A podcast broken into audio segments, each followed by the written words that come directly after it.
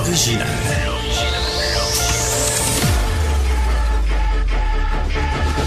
Du Trisac. Votre coupable. Oh, bonjour tout le monde pour cette première euh, radio, télé, hybride, laboratoire, expérience Frankenstein. Euh, on est ici à Cube Radio. Bienvenue à l'émission. On est le 11 janvier 2024. Euh, J'espère que ça va bien. Vous avez passé de joyeuses fêtes quand même. Première émission depuis le temps des fêtes, la nouvelle année. je vous dis, vers midi quelques, là, on aura Maxime Bernier à l'émission. je pense que ça va être intéressant. Le chef du Parti populaire du Canada. Euh, sur euh, les manifestations. Bref, je me demande si les policiers de l'Ontario ont apporté du café puis des beignes aux camionneurs quand ils manifestaient au centre-ville d'Ottawa. Essentiellement, c'est ça l'entrevue. Euh, avec nous, Laurent Rabatel, qui est fournisseur de services pédagogiques numériques et fondateur de Docoma. Laurent, bonjour, bienvenue. Et on s'est parlé, c'était quoi, à la fin de l'année passée? Au mois de décembre. Ouais. Et Benoît Mallette, euh, qui est prof à l'école secondaire Jean de Brébeuf à Limoilou et auteur. Benoît, bonjour, bienvenue. Bonjour. Alors, euh, Laurent, d'abord, euh, on revient sur cette histoire là, dont on a parlé déjà, les éditions Grand-Duc. Qui, qui, qui sont disparus là, de, de la carte. Expliquez-nous ce que ça ce que ça signifie pour les profs, pour les auteurs, pour les élèves, pour vous. Pour moi, c'est pas grave, mais qui est très gênant, c'est que donc c'est une maison d'édition qui existe depuis 50 ans, qui est une maison d'édition scolaire, qui était le dernier groupe vraiment indépendant. Aujourd'hui, dans le monde de l'édition scolaire, vous avez les grands groupes qui sont TC Media et Québecor, qui, qui ont vraiment 90% du marché. Vous avez des nouvelles startups qui arrivent et qui développent des affaires. Puis vous aviez Educalive, qui était une sorte de classicisme et de modernité. Et au mois de novembre dernier, ils ont complètement disparu de la carte. Ils ont laissé des créanciers, donc euh, il y a une trentaine de créanciers avec des personnes, travailleurs autonomes, des auteurs, des recherchistes, etc., qui se retrouvent avec des ardoises. Vous avez aujourd'hui 140 libraires qui se retrouvent avec du stock, ils ne peuvent pas rendre la consignation parce que plus personne ne répond. Et vous avez surtout des enseignants qui avaient accès à du matériel numérique et qui n'y ont plus accès. Hier, j'ai parlé avec deux enseignantes qui aimaient beaucoup le matériel de Grand-Duc, qui était un matériel extraordinaire et qui travaillent avec des autistes, des enfants qui ont des difficultés, et qui aimaient ce matériel numérique parce qu'elles étaient capables de diversifier leur éducation. OK. Vous, à Docoma, ça vous, ça vous affecte aussi? Bah, ça m'affecte en tant que fournisseur, mais ça, c'est une question privée. Aujourd'hui, vraiment, ce qui est le plus important, c'est que vous avez un éditeur scolaire qui ferme qui prévient pas et qui abandonne tout un écosystème. Benoît Mallette, euh, qui est avec nous, vous, vous êtes prof et vous êtes auteur aussi. Comment la, on peut même pas dire disparition, là, la volatilisation de, des Grands-Ducs, comment, ça, comment ça vous affecte en classe et aussi comme auteur? Ben, vous avez raison que ils se sont volatilisés, puis on n'a pas eu euh, moi, je l'ai appris par votre entrevue euh, du mois de, de novembre. J'en j'étais pas au courant avant. Euh, donc, effectivement, bon, comme prof, euh, ce qui nous affecte, quand on achète du matériel pédagogique, généralement, il y a deux options. Là, on peut avoir le matériel en version papier, d'avoir carrément un cahier d'exercice en papier. Ça, les élèves ont ça entre les mains. Pour la majorité des écoles, c'est ça. Par contre, pour ceux qui prennent seulement la version numérique, par exemple les écoles où ils ont des tablettes ou des, ordinateurs là, pour chaque élève, là, je sais pas là, eux à quel point ils ont encore accès à, à des choses, probablement que ça les affecte plus que moi. Excusez-moi, euh, Benoît, mais, quand vous dites avoir accès, là, ça veut dire quoi? De préparer des... Là, on revient en classe. Après, à la FAE, un mois de, de, grève, les profs reviennent en classe. Là, qu'est-ce que vous êtes en train de me dire? Là, que en classe, ils, ont, ils, ont, ils ont rien pour euh, préparer des cours? Ben, c'est ça. C'est quand on achète un cahier d'exercice, les élèves ont le cahier dans leurs mains, mais les profs, eux, vont faire acheter par l'école un espèce de package numérique qui est comme le guide de l'enseignant, dans lequel on va avoir les corrigés, on va avoir des versions projetables, hein, parce qu'on travaille maintenant avec des tableaux interactifs euh, où on va projeter le cahier, puis souvent il y a des liens à l'intérieur de ça, il y a, d'autres choses. Il y a des examens, il y a des euh, exercices supplémentaires, il y a possibilité aussi de faire des exercices en ligne souvent. Donc ça, c'est sur une plateforme qui est gérée par euh, Laurent, justement, et auquel on n'a plus accès. Donc, lundi dernier, certains de mes collègues ont eu toute une surprise en essayant d'aller chercher le matériel pour lequel leur école a payé. Hmm. Et là, ouf, la plateforme est bloquée, on n'y a pas accès.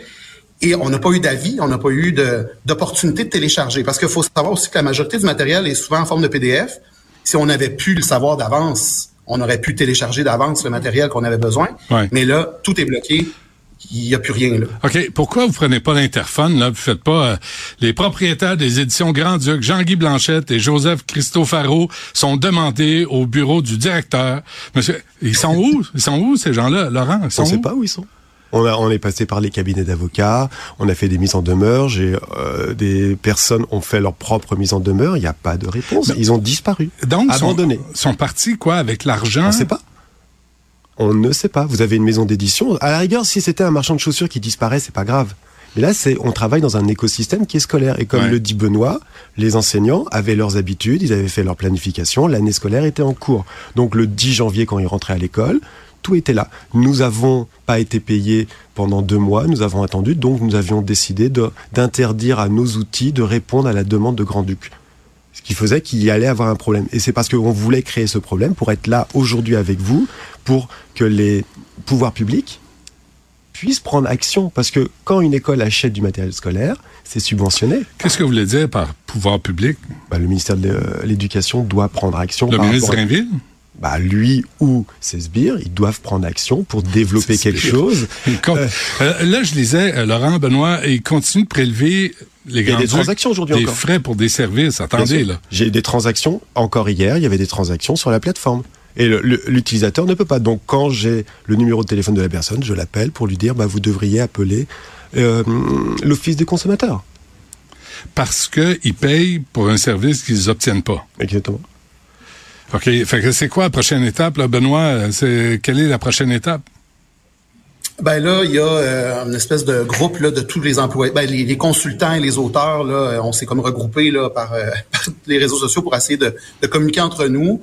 Euh, je pense que il va y avoir euh, des avocats qui vont entrer dans le, dans le dossier pour s'assurer au moins que les gens auxquels on ils ont droit à de l'argent. Là. Il y en a qui n'ont pas été payés pour du travail accompli.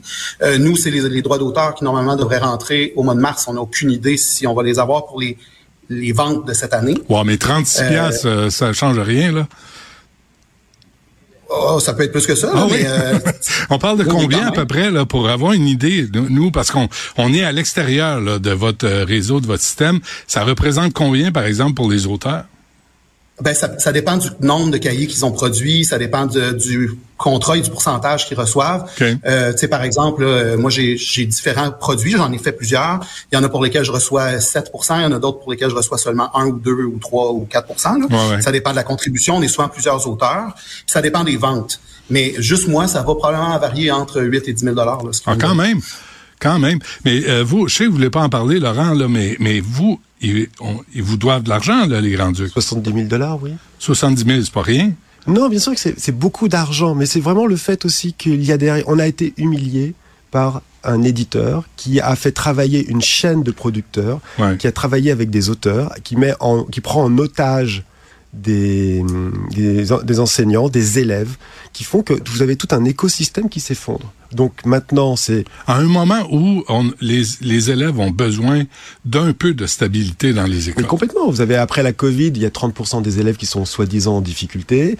Vous avez cinq semaines de, de- sans école et aujourd'hui le prof arrive et se retrouve coincé par rapport à ça. Est-ce que Benoît, est-ce que vous avez vous avez des, des options là? Vous avez pas seulement les, les grands ducs. J'imagine que vous allez avoir accès à d'autres cahiers, mais vous allez devoir les payer. Ah oui, ben c'est ça. Là, Il y a- là, ça dépend effectivement du type d'entente que les écoles avaient. Ceux comme moi qui travaillaient avec du, de la version papier, on va se débrouiller là euh, avec avec ce qu'on a pour, pour finir l'année. C'est juste frustrant de pas avoir accès. Ça, ça augmente notre charge de travail, ça c'est sûr. Il va falloir partir de zéro pour bâtir là, euh, du matériel qu'on aurait normalement eu. Ouais. Par contre, ceux qui travaillaient uniquement en numérique, s'ils ont plus accès du tout à la plateforme, là, probablement que ça va causer un problème. Ils vont devoir, eux, euh, probablement acheter euh, un autre service. C'est probablement plus dans les écoles privées, ce qu'on voit ça, mais effectivement, euh, ça peut créer problème pour ces gens-là. Comment ça se fait dernière affaire euh, Comment ça se fait que le ministre de l'Éducation ne semble pas être au courant de ce qui se passe avec Je le grand Et ça, c'est vraiment un message qu'il faut envoyer dans le sens qu'on pourrait réinventer complètement. On pourrait récupérer le catalogue. On est prêt à récupérer le catalogue. On est prêt à travailler avec. On pourrait faire une coopérative avec ce catalogue-là. On pourrait faire des choses Parce que les complètement droits vous appartiennent. J'ai aucun droit, moi. Moi, j'ai une plateforme numérique qui Ouais. est prête à héberger Grand-Duc sans problème. On est prêt à respecter les droits d'auteur qui sont derrière. Il faut juste qu'il y ait une transition qui se fasse. Nous sommes en train, avec des avocats, d'essayer de les mettre en faillite. Mais c'est pas les Grands-Ducs qui ont créé le contenu. Si, si, si, si, ça appartient à Grand-Duc. Ça appartient à, il y a des auteurs, mais l'infographie est faite par Grand-Duc, donc les droits d'auteur sont gérés encore aujourd'hui par Grand-Duc. Ok. Donc les auteurs aujourd'hui, ou les professeurs qui se partagent du matériel, c'est complètement illégal. Et moi, je veux qu'on reste dans les clous.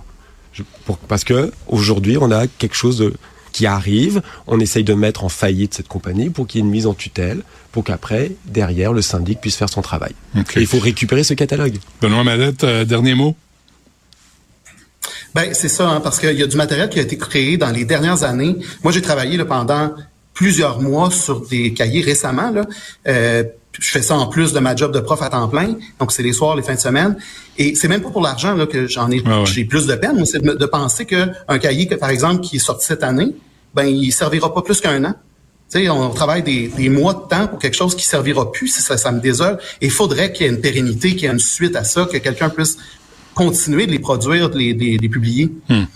Bon, ben donc euh, un appel au ministère de l'Éducation euh, J'espère. de s'impliquer dans cette histoire de la disparition des éditions euh, des Grands-Ducs. Bah, c'est pas une disparition, c'est un abandon.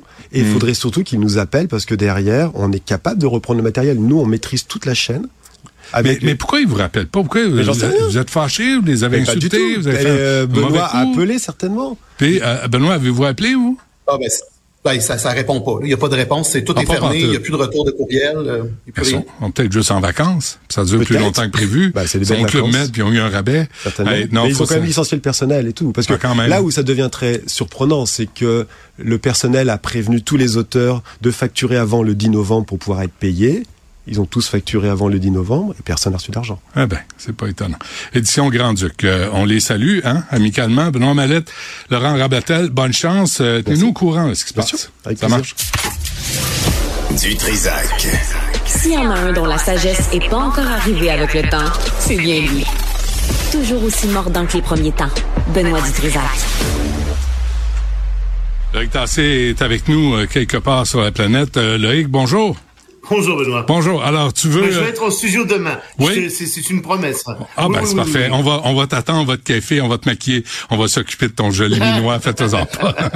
OK. J'en ai besoin. Vas-y avec tes sujets. Ben écoute, d'abord, euh, je vais surtout te dire qu'on a devant nous une année en relations internationales qui est assez extraordinaire. J'aimerais mieux dire qu'elle va être plate, etc., mais ça va être une année qui risque euh, d'être assez bouleversante. En premier lieu parce que on se demande ce qui va se passer aux États-Unis avec l'élection de Donald Trump. Parce que Donald Trump, c'est un homme qui est un isolationniste. C'est-à-dire que il veut pas que les États-Unis euh, s'impliquent dans le monde entier. Il aime beaucoup Vladimir Poutine. Il aime beaucoup Xi Jinping. Puis il trouve que temps, ben, ça sert pas à grand-chose. Donc, il pourrait en sortir. Alors, dépendant du résultat des élections en novembre aux États-Unis, le monde entier va changer. Et d'ailleurs, il y a des gens qui s'y préparent déjà. Tu pourrais avoir une Chine qui déciderait d'envahir euh, Taïwan, parce que les États-Unis s'en mêleraient probablement pas. Tu pourrais avoir une Russie qui déciderait d'aller grignoter quelques autres pays européens, peut-être les pays baltes, et les pauvres Ukrainiens, ben, je ne sais pas ce qui va leur arriver, mais on n'a pas l'impression que Trump va les soutenir. Tu pourrais avoir aussi, de manière plus générale, les États-Unis qui se retirent d'un peu partout dans le monde, qui retirent leur armée. Il faut savoir qu'ils ont quand même plus que 700 bases militaires et plein d'alliances dans le monde, et donc ça pourrait faire entrer en ébullition plein d'endroits dans le monde.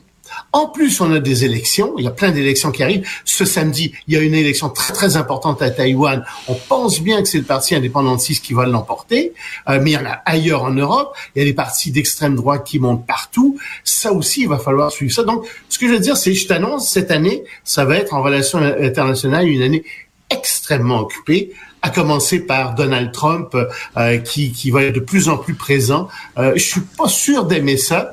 Euh, c'est sûr que ça remplit toujours, ça fait tout, ça, ça monte les codes d'écoute, mais j'aimerais franchement mieux qu'il soit pas là, Donald Trump, dans notre année, mais, Mais ça va être notre, notre premier sujet de préoccupation. C'est lui qui est en avance là, chez les républicains. Ah, encore, ben oui. c'est encore lui Il n'est qu'on pas veut. juste en avant chez les républicains. Ça- je ne vois pas comment il ne peut pas être nommé comme candidat républicain pour la présidentielle. Hmm. Euh, les, les, les, ceux qui sont derrière lui, Nikki Haley, euh, etc., de santé, ils sont à 10% euh, 12% 15% tandis que lui est à 55, 60% dépendant des États. Et ça se fait à la majorité simple. Donc, je vois vraiment pas comment il peut ne pas être nommé candidat. Et en réalité, on voit bien avec les procès qu'il a en ce moment, il y en a encore un aujourd'hui, il y a plein de procès sur le dos, on sait qu'il est malhonnête, on sait que c'est un homme... Écoute, il commence... Attention. Ah, il est malhonnête. Arrête, euh. arrête. Il est innocent tant que, ouais, tant qu'il est orange. Tu fais des affaires avec lui, toi? tu ferais, ouais, tu ferais des affaires avec lui. Il rentrerait dans le studio puis il dirait, Monsieur Dutrisac, ah, donnez-moi 1000 pièces, on va faire des. avec avec plaisir pour pouvoir le poursuivre par la suite. Non, tu lui donnes la main, puis après tu comptes tes doigts, hein. T'es jamais ah, sûr. Oui, oui, Mais qu'est-ce qui arrive avec son bronzage? Il y a, y a pas un bon ben, conseiller pour son bronzage. Non, ni pour ses cheveux non plus. Euh, écoute, il y a un problème, c'est clair. Je placé. il y a un problème, c'est clair, sa couleur de ses cheveux, c'est surtout ça aussi. Ah, ah non, non, non, écoute, on, va voir ce qu'il Puis moi, je pense qu'il commence à, à, à souffrir euh, de sénilité. Il a, il, tu sais, tu te dis, écoute, la façon dont il parle, il, il, il tu sais, il, tape souvent sur le, sur le clou de Biden, mais au moins Biden a une bonne équipe autour de lui.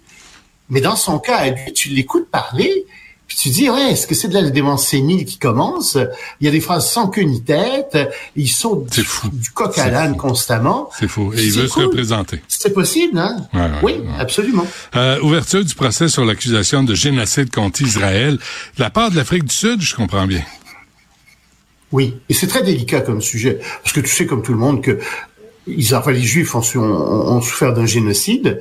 Euh, puis tu sais, comme tout le monde, que en Israël, il y a un régime d'apartheid vis-à-vis des Palestiniens, même si on ne dit pas trop fort. Donc c'est très fort que l'Afrique du Sud, qui a été condamnée, tu te souviendras dans les années 90, boycottée euh, parce à cause de son régime d'apartheid, mmh. poursuive devant le tribunal international Israël. C'est pas des c'est pas des clowns, c'est des gens très très sérieux qui ont accepté de faire d'entendre la cause. Alors il y a deux éléments dans une poursuite pour génocide. La première, c'est les actions sur le terrain. Il faut que les actions sur le terrain visent à décimer une population euh, et, et, et ça c'est possible que ce soit ça qui se passe en ce moment à Gaza, qui soit passé en Cisjordanie, mais il faut qu'il y ait une intention aussi. Et ça, c'est très, très, très important. Il ne faut pas que le, le, le fait qu'une population ait été décimée par la, des suites de la guerre, par exemple, ça peut pas être, ça peut pas être compté comme un, un génocide. Il faut qu'il y ait eu derrière ça une volonté réelle de décimer cette population, soit par des transferts d'enfants, soit en rendant euh, la vie absolument euh, inhospitalière dans, dans, un, dans un territoire qu'ils occupaient, etc. Il y a plein de façons de faire. Excuse-moi, mais est-ce qu'on peut aussi accuser le Hamas de génocide? Parce que je pense pas qu'il soit là pour aider la population palestinienne. Oui, le, Hamas, alors... Le Hamas a une intention génocidaire très claire, puisque il le dit, c'est dans ses papiers, il veut jeter à la mer tous les Israéliens. On s'entend là-dessus. Hmm. Euh, mais il n'y a pas d'intention génocidaire de la part du gouvernement israélien ou pas beaucoup jusqu'à maintenant. Le problème, c'est que la semaine dernière, il y a deux ministres le ministre des Finances, entre autres, puis euh, le ministre de l'Intérieur, si je ne me trompe, qui sont sortis en disant « Ah oui, mais Gaza, ce serait très bien si tous les Gazaouis émigraient et s'en allaient de là, puis qu'il en restait plus que 100 000 ou quelque chose comme ça, sur 2 300 000. Attention, si vous dites à une population de quitter son territoire et que vous dites en plus que vous voulez la coloniser ce territoire-là, hmm. là, vous rentrez en plein dans la définition de génocide et en plein dans l'intention génocidaire. Alors, ils se sont fait répondre, ces deux ministres euh, et, vertement. Mais ils n'ont pas été sortis du cabinet et ils auraient dû l'être parce que ce qu'ils ont exprimé, c'est une intention génocidaire. Donc, on va suivre ça. Euh, je ne dis pas que Israël est génocidaire, mais je dis que malheureusement, il y a un certain nombre d'éléments, puis à l'intérieur du gouvernement israélien, des gens d'extrême droite qui ont peut-être bien cette intention génocidaire vis-à-vis des Gazaouis. Ouais. Et si le 7 octobre n'était pas survenu, on n'en serait pas là. Ah ben non, mais là, ça, on n'en serait pas là, c'est évident. Mais, non, mais, c'est comme la genèse de la patente, là, tu sais, euh, à cause C'est ça, ben, c'est sûr. Mais, mais, écoute, est-ce que la réponse israélienne est proportionnelle à ce qui a été fait? Tu sais, puis à un moment donné, tu dis, écoutez, là, vous êtes en train de faire une punition collective. Ben oui. euh, ça n'a plus de sens. Là. vous avez détruit 80% des habitations à Gaza. Là, il faut qu'on se quitte, là, mais euh, on veut, tu veux qu'on se laisse sur une chanson? D'abord, explique-nous pourquoi, et on va l'écouter après. Euh, c'est une chanson euh, que tu vas euh, que qu'on va écouter, puis tu, tu vas voir, c'est de, de Mindy Yahari. Et ça veut dire ça veut, ça veut, cette chanson dit en iranien enlève ton voile.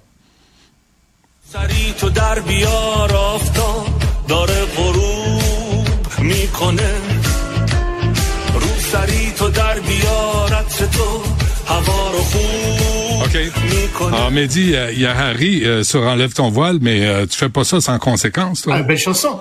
Non, il vient d'être condamné à deux ans et huit mois de prison. Et en plus, il va recevoir 74 coups de fouet.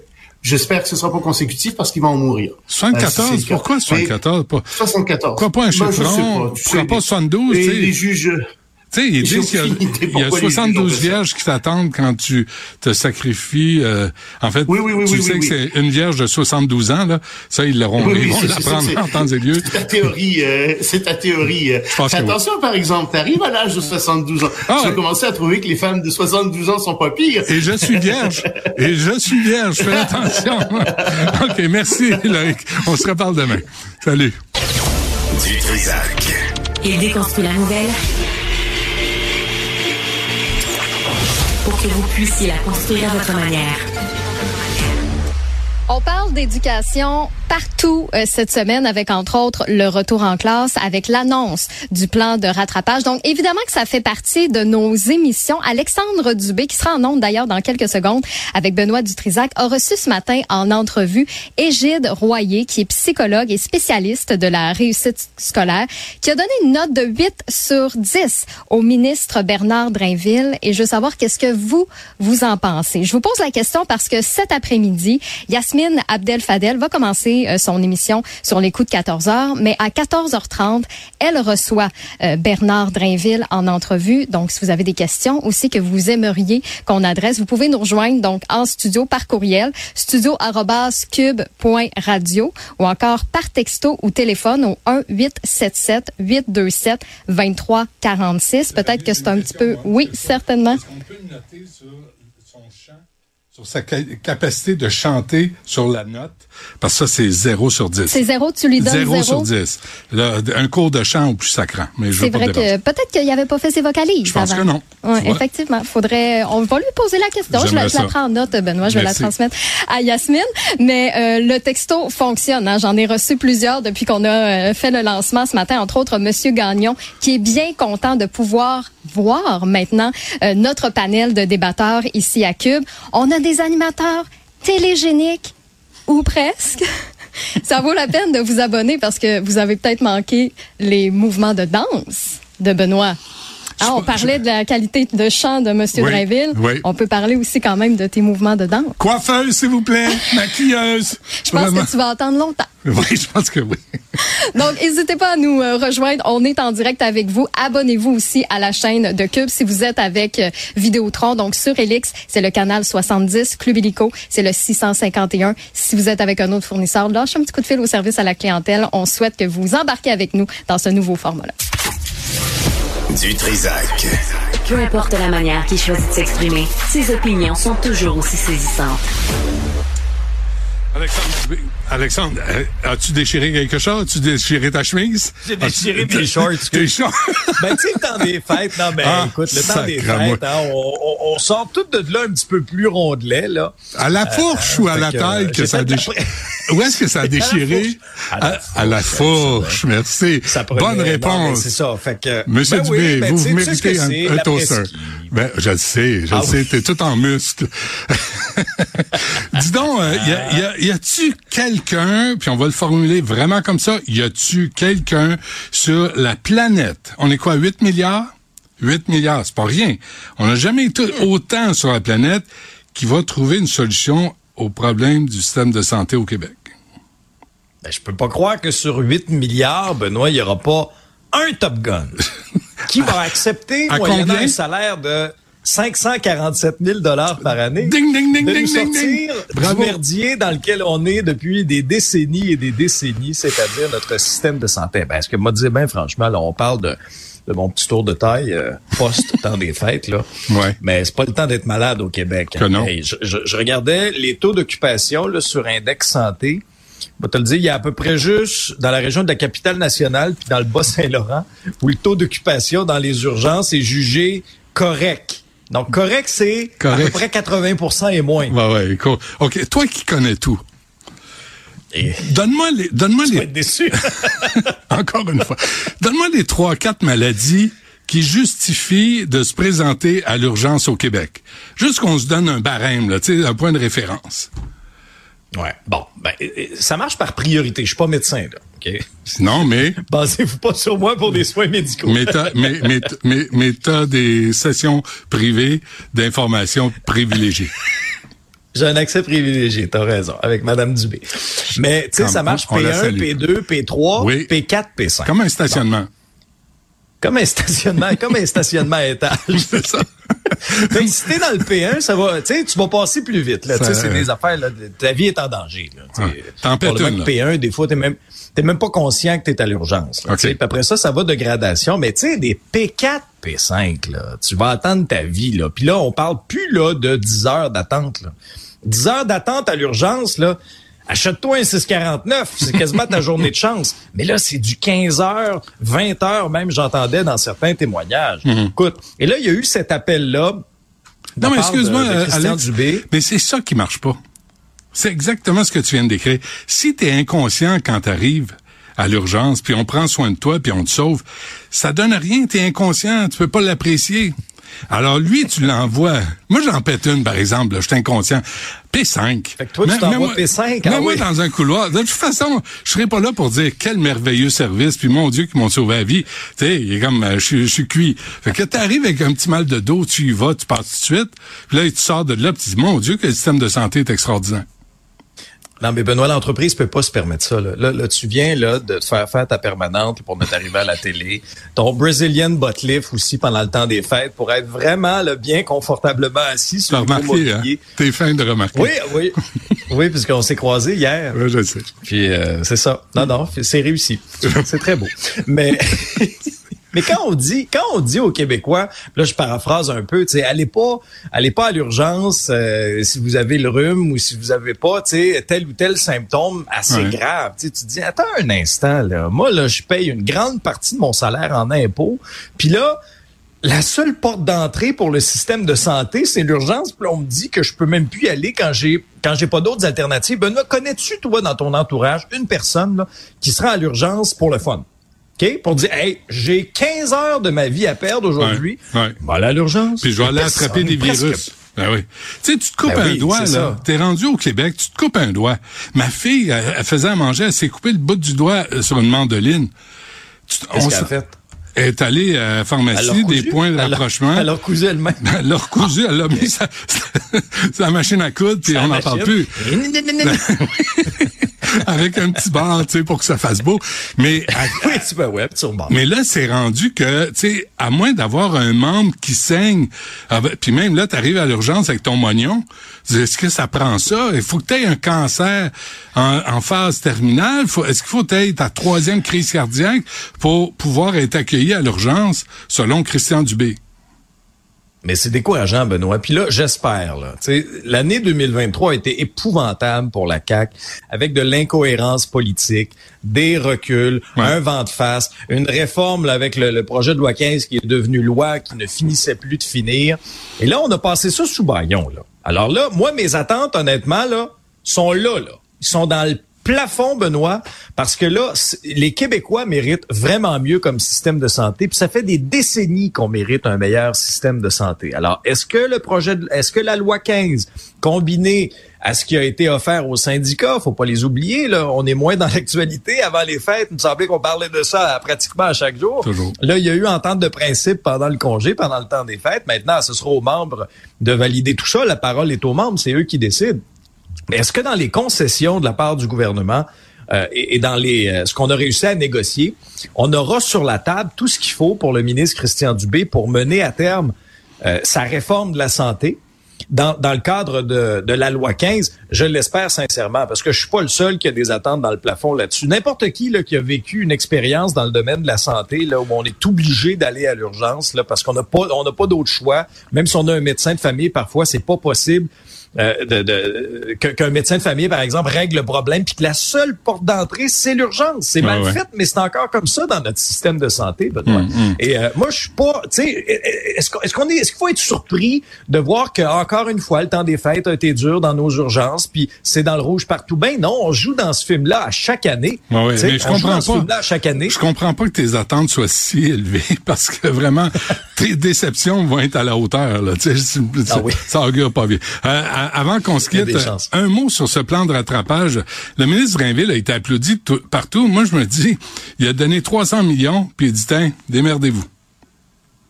Ben oui. Sur une base volontaire, du tutorat sur une base volontaire. J'aime beaucoup moi avoir l'opinion de Gilles Royer, qui est une sommité dans le monde de Ouais. l'éducation en termes de succès, euh, en termes de réussite scolaire. Lui, il avait beaucoup parlé de tutorat. Alors c'est sûr que lorsque j'ai vu dans le plan de rattrapage de Bernard Drinville qu'il y avait présence de tutorat, c'est bien. Mais là où je me suis dit, le ministre a les deux mains liées, il est très, très, très limité dans ce qu'il peut faire. C'est qu'on ne touche pas aux journées pédagogiques. On touche pas à la semaine de relâche. On prolonge pas le calendrier scolaire non plus, là. Fait que là, on va essayer de faire rentrer, là, une grosse quantité de matière dans un calendrier, là, qu'on n'ose pas toucher parce qu'au Québec, on est dans une société de loisirs. Il faudrait mais- surtout pas toucher au congé. Oh là là. Alex, je pense que c'est possible. Fais juste enlever les films en classe. Puis tu vas pouvoir euh, remplir... Non, mais je, je suis presque sérieux, Oui. là. Lâchez les films, là. À l'école primaire puis au secondaire, lâchez les films. On- hey, je peux en avoir sur mon téléphone des films. Je pas besoin que nos enfants aillent à l'école pour regarder des films alors qu'on essaie de les arracher des écrans à la maison. Là, cassez-vous le cul un peu, tu sais, puis faites des débats, faites des quiz, organisez des compétitions, mais lâchez les films. Je suis d'accord avec toi. Ouais. Mais là où je rejoignais Gilles Royer, moi, c'est sur les, les inquiétudes pour les enfants en difficulté. Tu sais, ceux qui, ceux qui étaient sur le bord ouais, de ouais. décrocher, là. Mettons là. Pour ceux que ça allait a- bien, ceux que ça allait bien, là, Oui. puis, puis ça s'améliorait, là, crac, on les a abandonnés. Oui, mais oh oui, mais exactement, mais il faut avoir une pensée pour ceux-là. Là. L'école euh, au Québec obligatoire, c'est jusqu'à 16 ans, mais il y en a là, qui sont rentrés à l'école, là, ça a tout pris là, l'automne passé là, pour finir un parcours scolaire. Puis si euh, leur école, par exemple, les profs étaient affiliés à la FAE, ben c'est sept semaines. Pensez-vous vraiment que sept semaines plus tard, ils sont de retour? Il y en a qui seront, je suis convaincu, il y en a qui seront même pas de retour. Puis Ah ouais. le gros problème, puis le devoir, le devoir l'illustrait très, très bien, c'est qu'à plusieurs endroits, il manque des profs.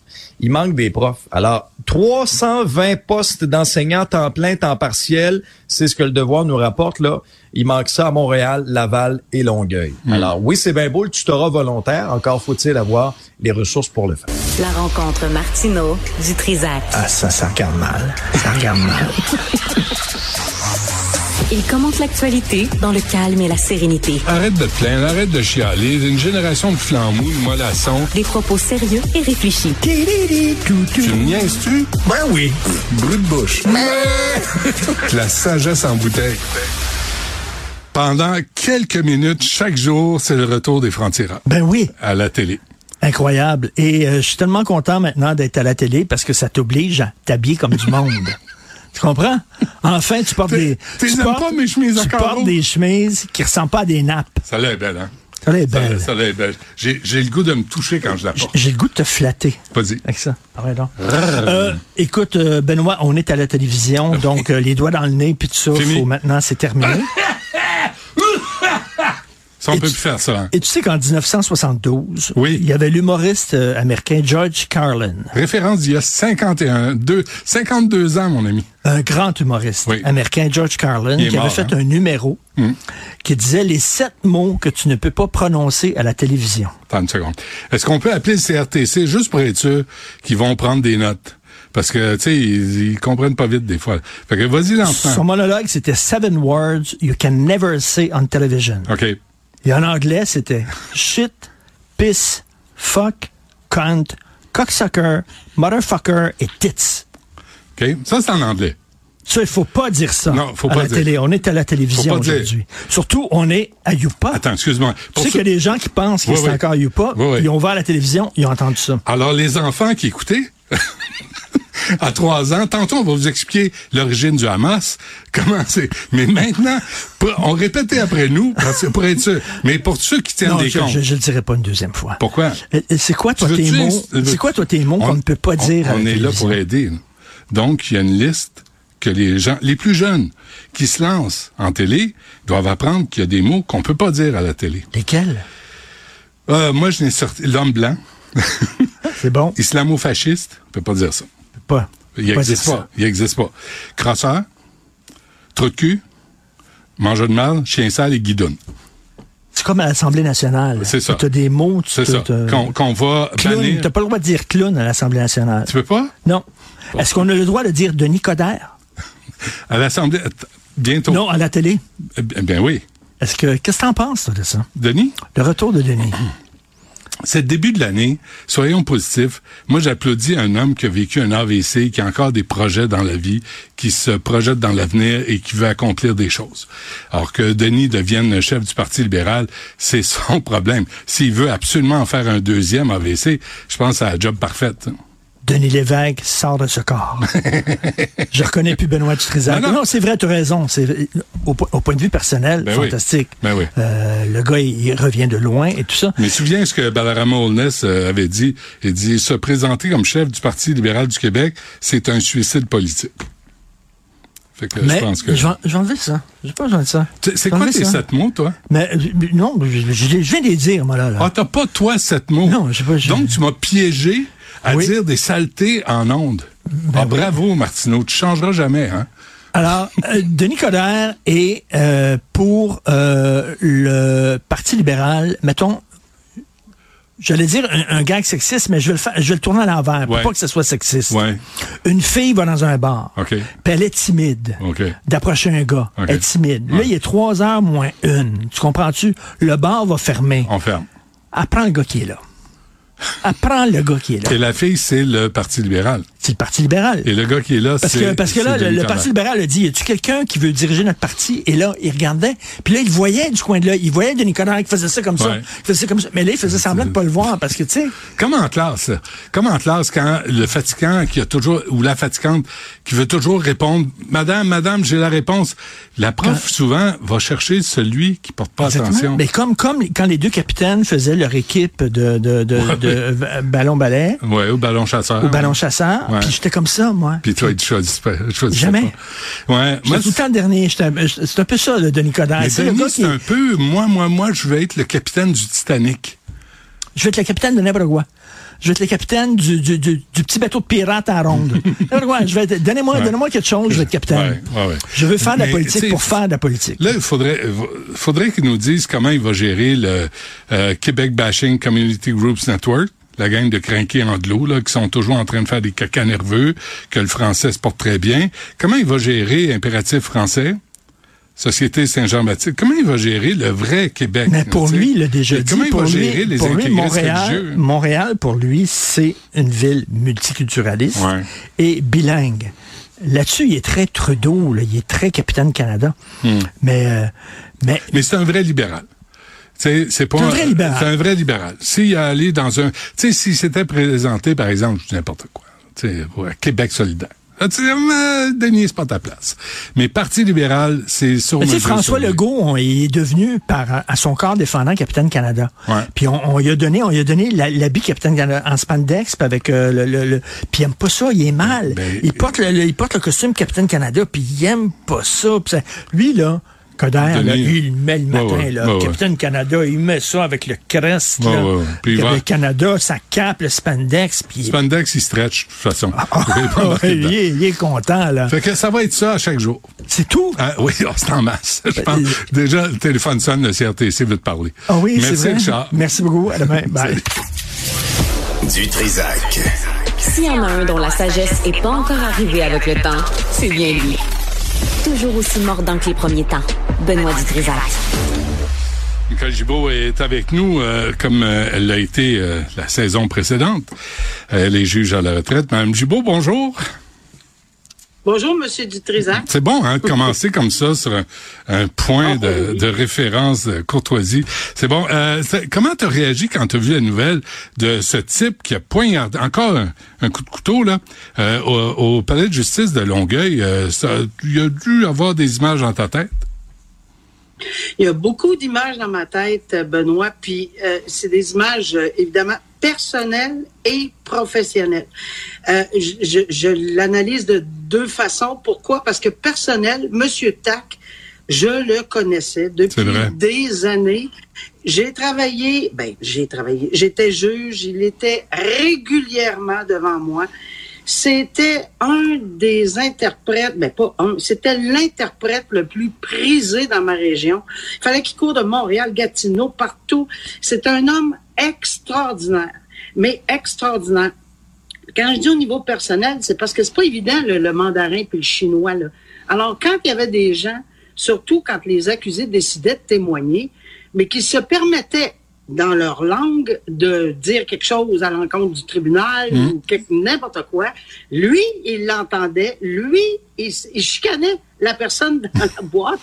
Puis on le sentait, là. Je veux dire, on le voyait, là, qu'il il remettait l'ordre. C'est, souvent lui qui mettait l'ordre. Puis là, euh, la personne était beaucoup plus douce dans son témoignage. Euh, il faisait beaucoup plus attention. Puis nous regardait en voulant dire, regarde, j'ai maîtrisé la situation. Pour un homme qui a fait ça toute sa vie, puis qui a fait, tu sais, puis il était dans plein d'autres affaires. Monsieur Tac, là, c'est, c'est vraiment un homme extraordinaire. C'est pas possible que ce soit lui. Mauvais, euh, mauvais endroit au mauvais moment? Mauvais endroit, mauvais moment, mais un instant. Mauvais endroit, mauvais moment. Ça aurait pu être évité. Ça, c'est le bout professionnel hmm. que je veux discuter parce que y est-tu temps un peu qu'on mette des... Je veux dire, on est dans un milieu criminalisé dans un palais de justice. Laissez, on va, on va arrêter de penser de protéger les, juste, juste les juges, les avocats, les les ça.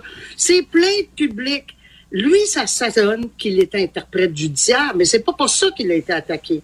Alors, c'est plein de public, c'est plein de monsieur, madame, tout le monde, c'est plein d'individus qui circulent. La règle, c'est que les procès sont publics.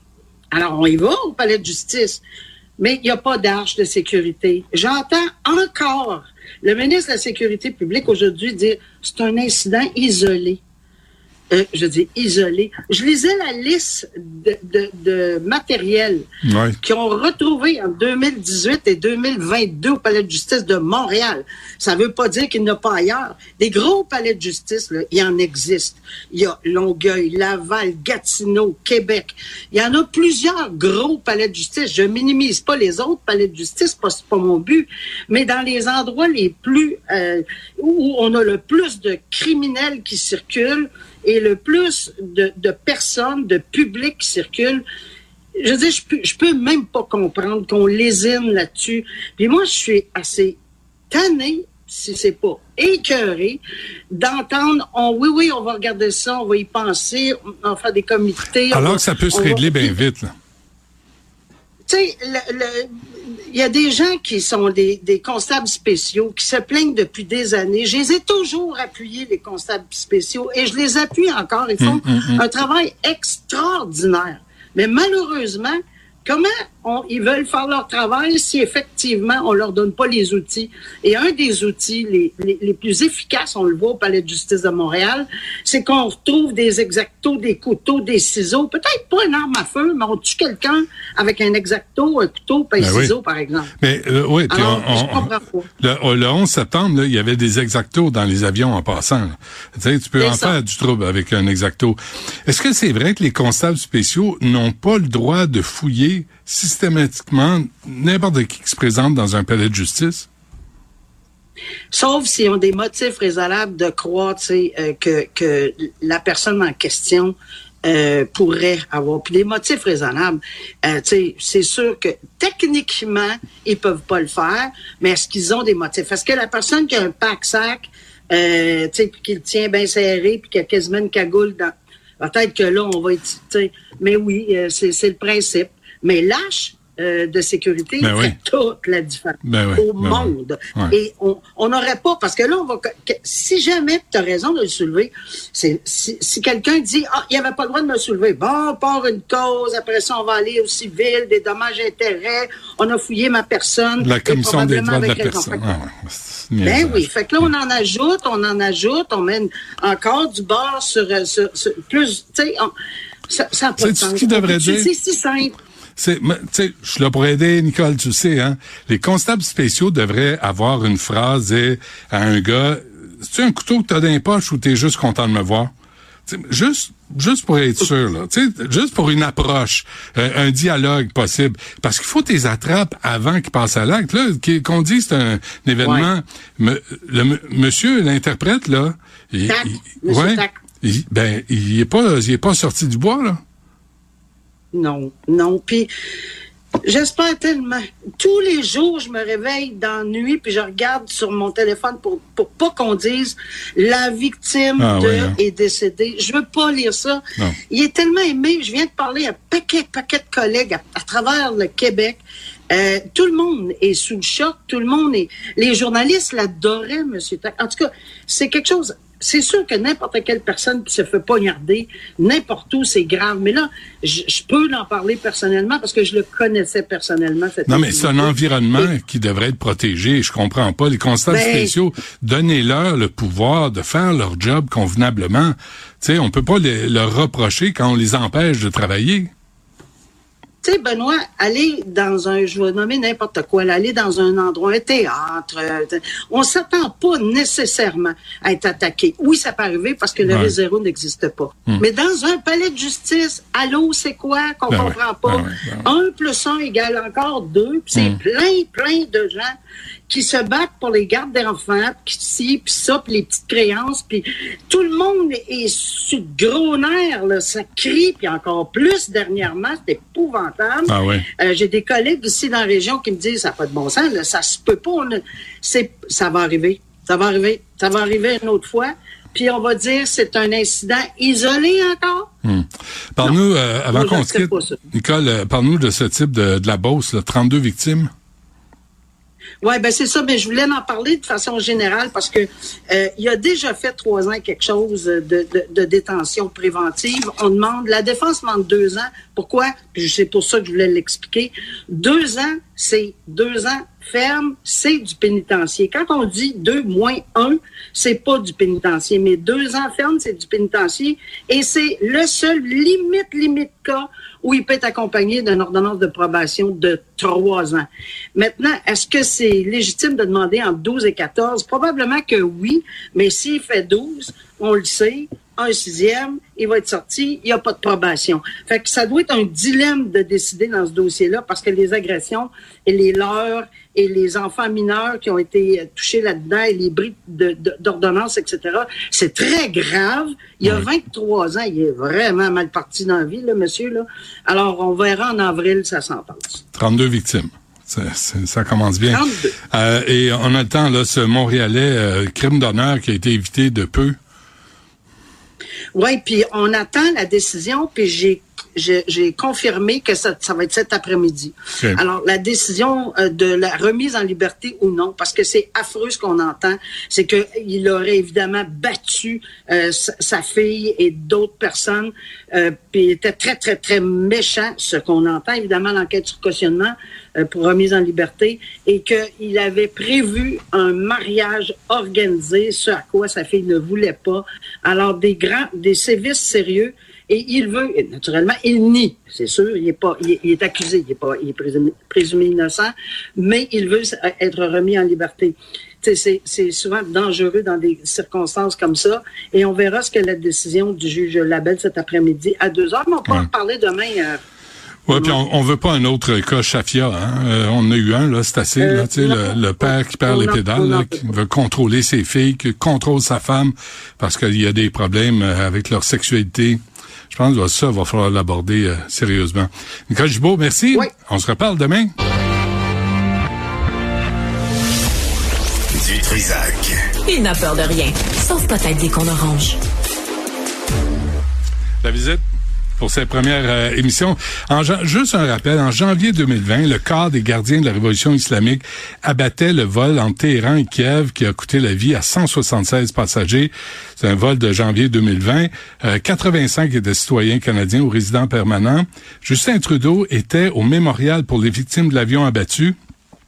Et pendant ce temps, The Rebel News, un gars qui s'appelle David Menzies, comme ça qu'on prononce. Hein? Oui, oui, oui détestable journaliste pour certains, je le concède, là, mais à accoster Christian Freeland, vous pouvez voir la vidéo sur le sur le web, sans lui toucher, mhm. euh, pour lui poser une question légitime, pourquoi pas déclarer gardien de la révolution islamique une organisation terroriste?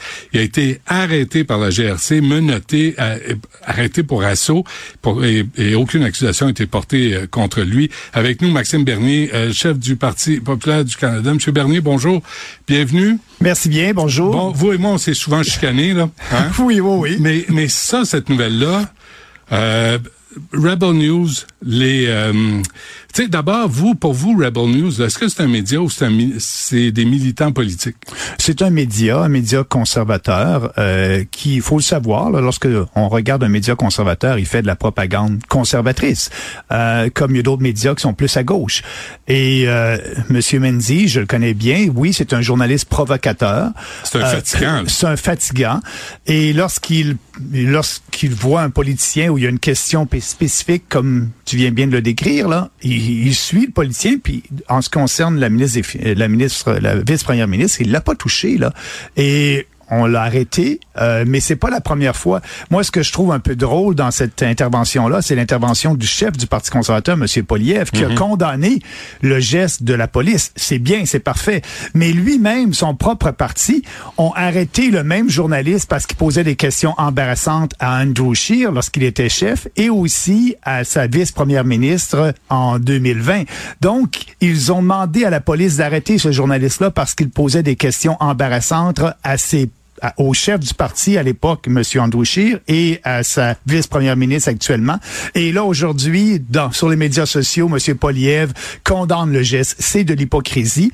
Et on devrait avoir le droit, et le gouvernement du Canada devrait répondre à cette question-là en ce concerne, en ce concerne Hamas, ce groupe terroriste, faut le dire, c'est un groupe terroriste, c'est hmm. clair. Mais, euh, mais là, c'était pour les gardiens de la révolution islamique. Ça, c'est l'Iran qui a abattu euh, l'avion. Vous, est-ce que Mendy vous a déjà, déjà est-ce qu'il vous a déjà cassé les, non, couilles? Non, il m'a jamais achalé parce que je pense qu'on partage les mêmes points de vue. Même gang. On partage les mêmes points de vue sur plusieurs sujets. Mais je veux juste vous reprendre sur quelque chose, Maxime Bernier. Vous avez dit c'est un média, il fait de la propagande euh, conservatrice. Un média est pas là pour faire de la propagande, il est là pour donner de l'information. Ben, peut-être le mot propagande est trop poussé, euh, mais sa ligne éditoriale, c'est une ligne conservatrice.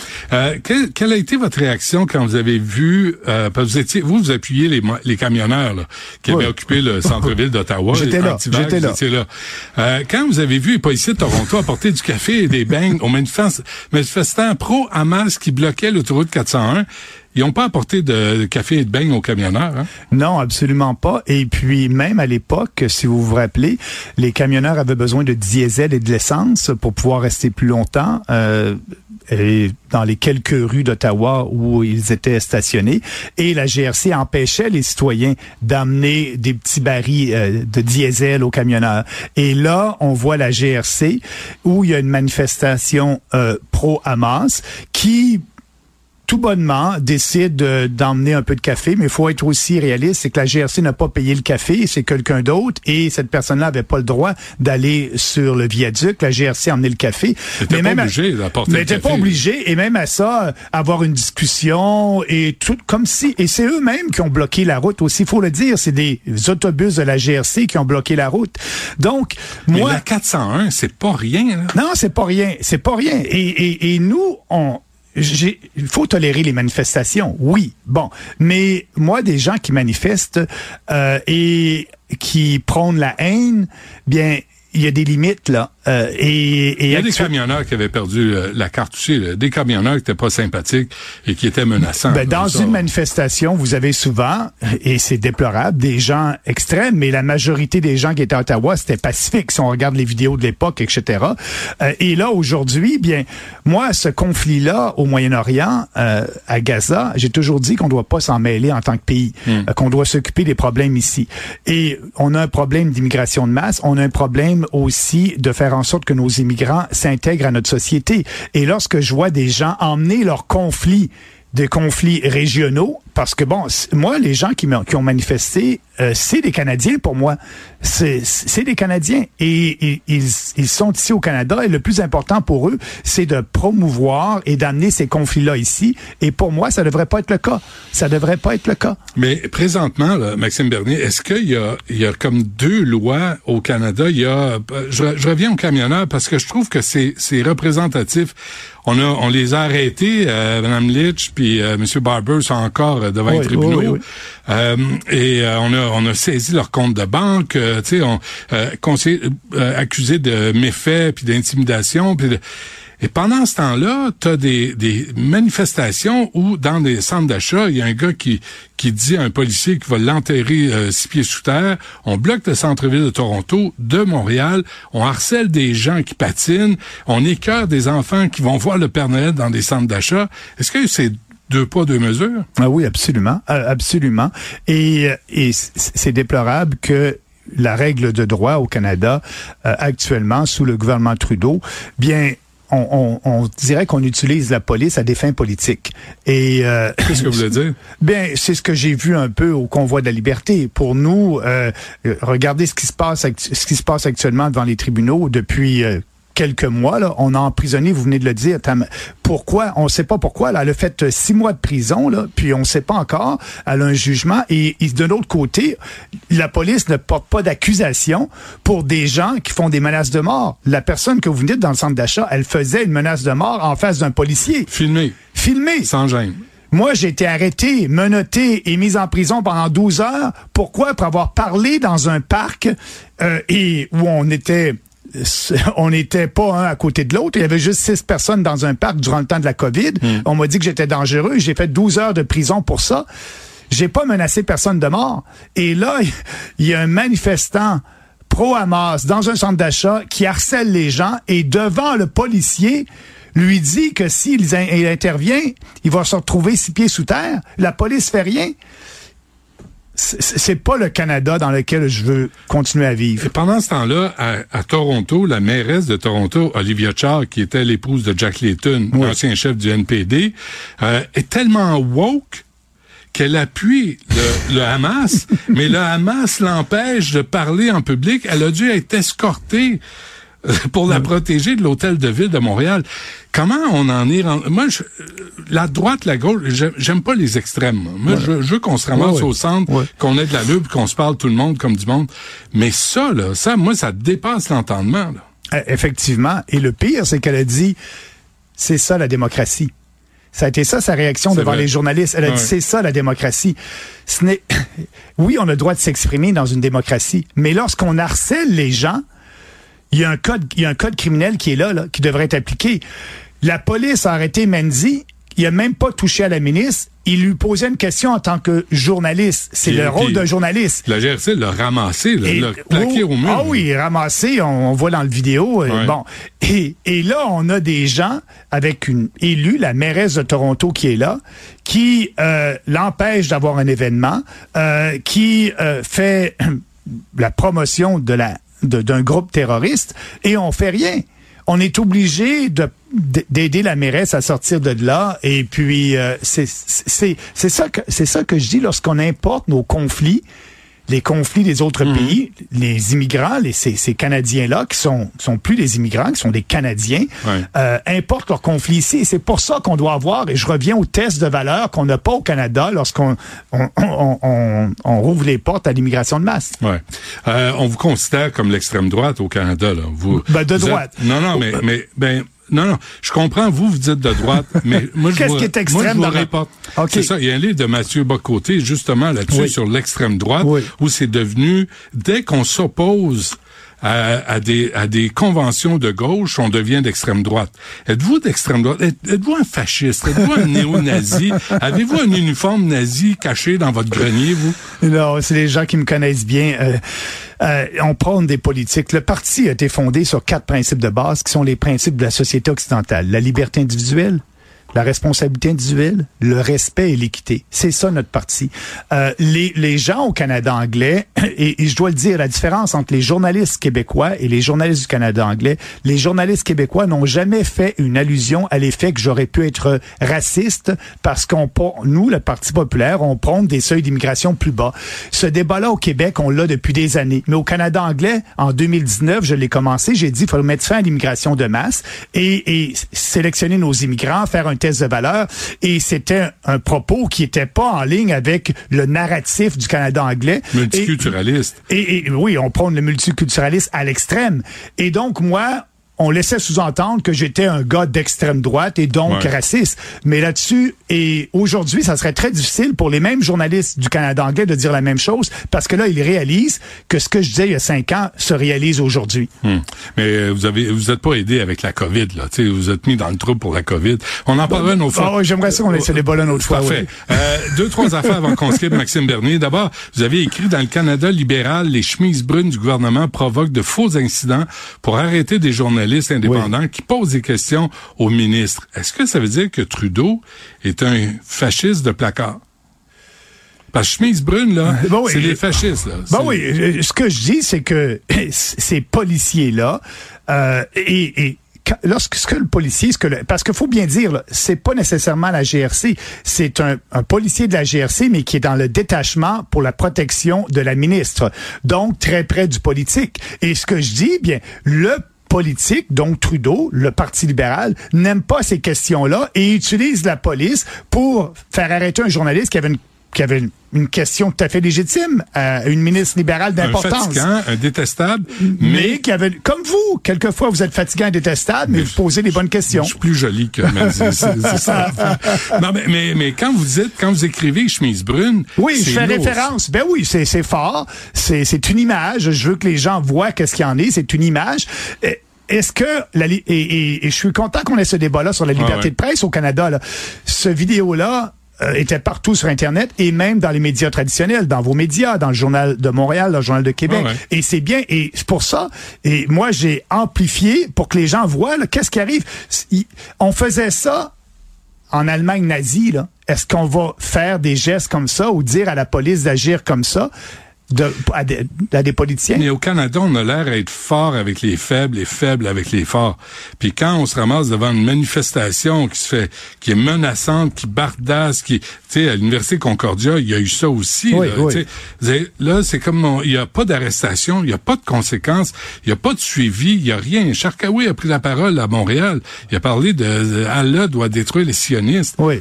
La GRC est assis sur ses mains encore. Ah oui. Et, ça, si on regarde le code criminel, ce que vous venez de dire, ça va à l'encontre du code criminel. Et, on n'a rien fait. C'est ça qui est déplorable. Et hmm. c'est ce qui s'en vient.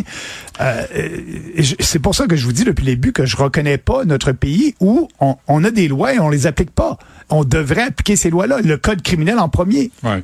Euh, question qui me vient comme ça. Combien de fois vous avez été invité par euh, Radio-Canada, vous? depuis... Euh, je sais pas, depuis un an, cinq ans. Bon, je, je devrais dire... Euh, bon, Radio-Canada en français? Ouais. Bon, très peu, très peu. Une ou deux fois depuis cinq ans. Pourquoi, pensez-vous? Bien, je pense qu'ils n'aiment pas mes propos. Mes propos sont pas en ligne avec le narratif et, et, et des consensus supposément euh, pour eux, consensus sur bon, Radio-Canada anglais sur l'immigration de masse, ils veulent pas avoir un, un, un, politicien qui va dire le contraire. Hmm. Euh, sur les changements climatiques, je suis un politicien qui dit non, puis que bon, il y a plein...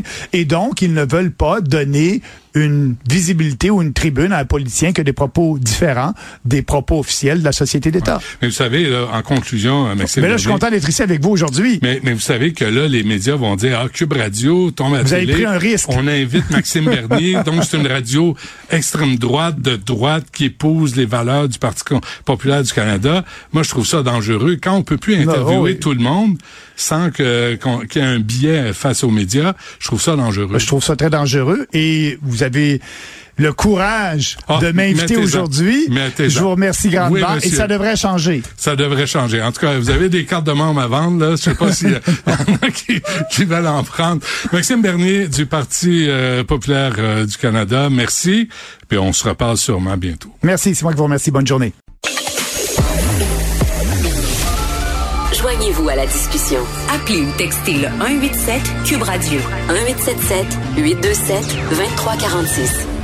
Pour euh, réentendre toutes les entrevues, pour réentendre ces moments de convivialité entre Benoît et euh, Maxime Bernier, vous savez que tous nos segments, toutes nos émissions sont disponibles en rattrapage euh, à la même place que d'habitude, à cube.ca, dans la section radio ou sur vos téléphones, évidemment avec l'application Cube. Et ça, c'est la même chose pour nous écouter en direct en formule audio.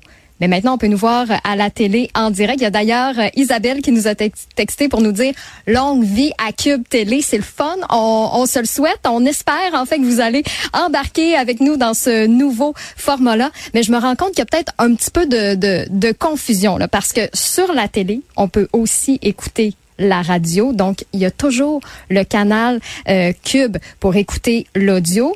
Mais là, moi, je vous parle pas de, de celle-là. Là. On a une nouvelle chaîne, une nouvelle chaîne télé pour nous écouter en direct, pour voir les réactions de Benoît en direct. Donc, canal 70 sur Elix ou le 651 sur euh, Club Illico. Ta belle chemise aussi. C'est le mot qui est passé euh, Ouais. ici à la station. Ta Ah chemise, oui. Ah on se connaît pas encore beaucoup, fait que j'ai hâte de voir toutes euh, tes tenues vestimentaires. Actuellement, j'ai des chemises à carreaux Ah. euh, l'hiver parce que jaillit l'hiver. Donc, je veux l'exprimer à travers mes chemises que, que je trouve relativement belles, mais il y en a qui aiment pas ça. Qu'est-ce que tu veux? Mais Tous le velours, c'est très approprié. Le, le velours, est- c'est le, c'est le nouveau Suède. Je sais pas. C'est ce qu'on dit. C'est ce qu'on dit.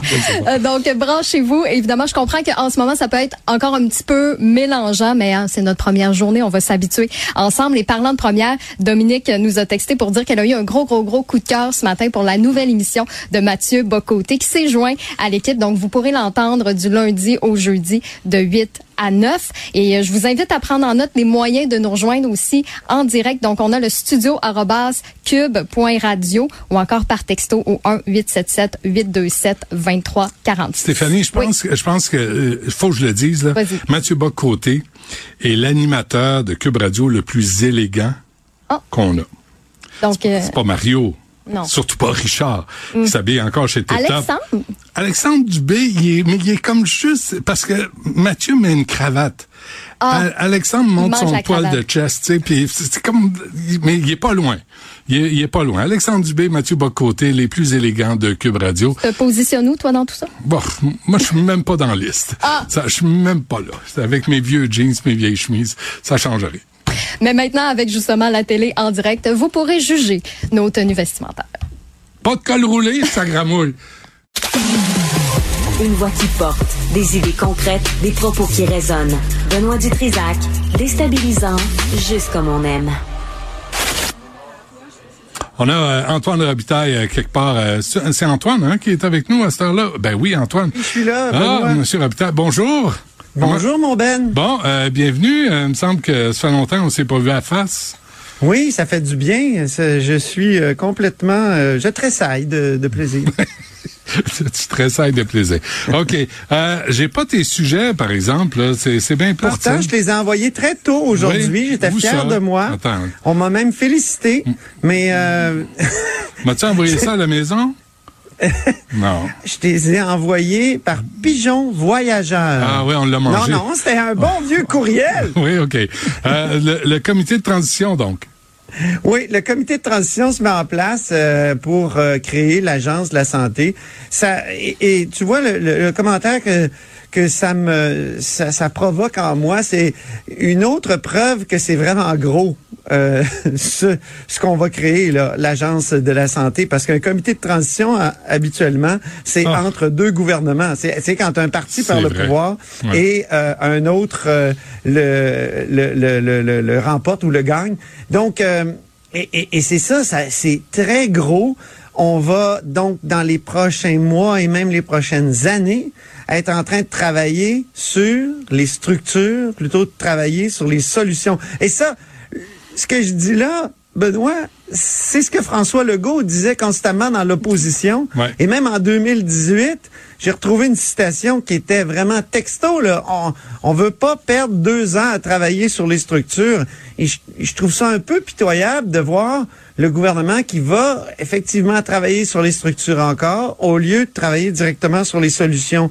Mais peut-être aussi que c'est une fois au pouvoir, tu te rends compte qu'il faut changer les structures pour avoir des solutions. Peut-être. Et, moi, qui suis-je? Je suis un, un, un gérant d'estrade, au fond, et, et je sais pas sur le fond, mais si, si je, moi, je questionne les propos des, euh, des partis. Or, euh, dans l'opposition, c'était clair que la CAQ disait on perdra pas notre temps avec ça. Euh, j'ai écrit une chronique là-dessus. J'ai rappelé aussi dans cette chronique-là que on a joué dans les structures aussi au, au- cet automne les structures du ministère de l'Éducation pour donner plus de pouvoir au ministre, au ministre Drainville. Or, qu'est-ce qu'il nous a prouvé dans son plan de, euh, de rattrapage? C'est qu'il n'y avait aucun pouvoir. Il ne pouvait pas finalement annuler la semaine de relâche ou... euh, Il a le pouvoir de faire des chèques, Antoine. C'est juste ça. Ça a l'air que c'est juste ça son pouvoir, malgré les grands pouvoirs que que la, la loi 23 lui a donné, là, qui a été adoptée au mois de décembre. Euh, et et qu'est-ce qu'elle disait notamment, c'est que ben il peut imposer des décisions au, euh, au, au centre de service. Il peut aussi choisir les directeurs généraux des centres de services. Alors, il, il me semble qu'il y a, il y a- il y a toute la latitude. Les changements ont été faits et malgré tout, euh, finalement, il dit qu'il faut que ça soit euh, basé, ce plan-là, sur le volontariat.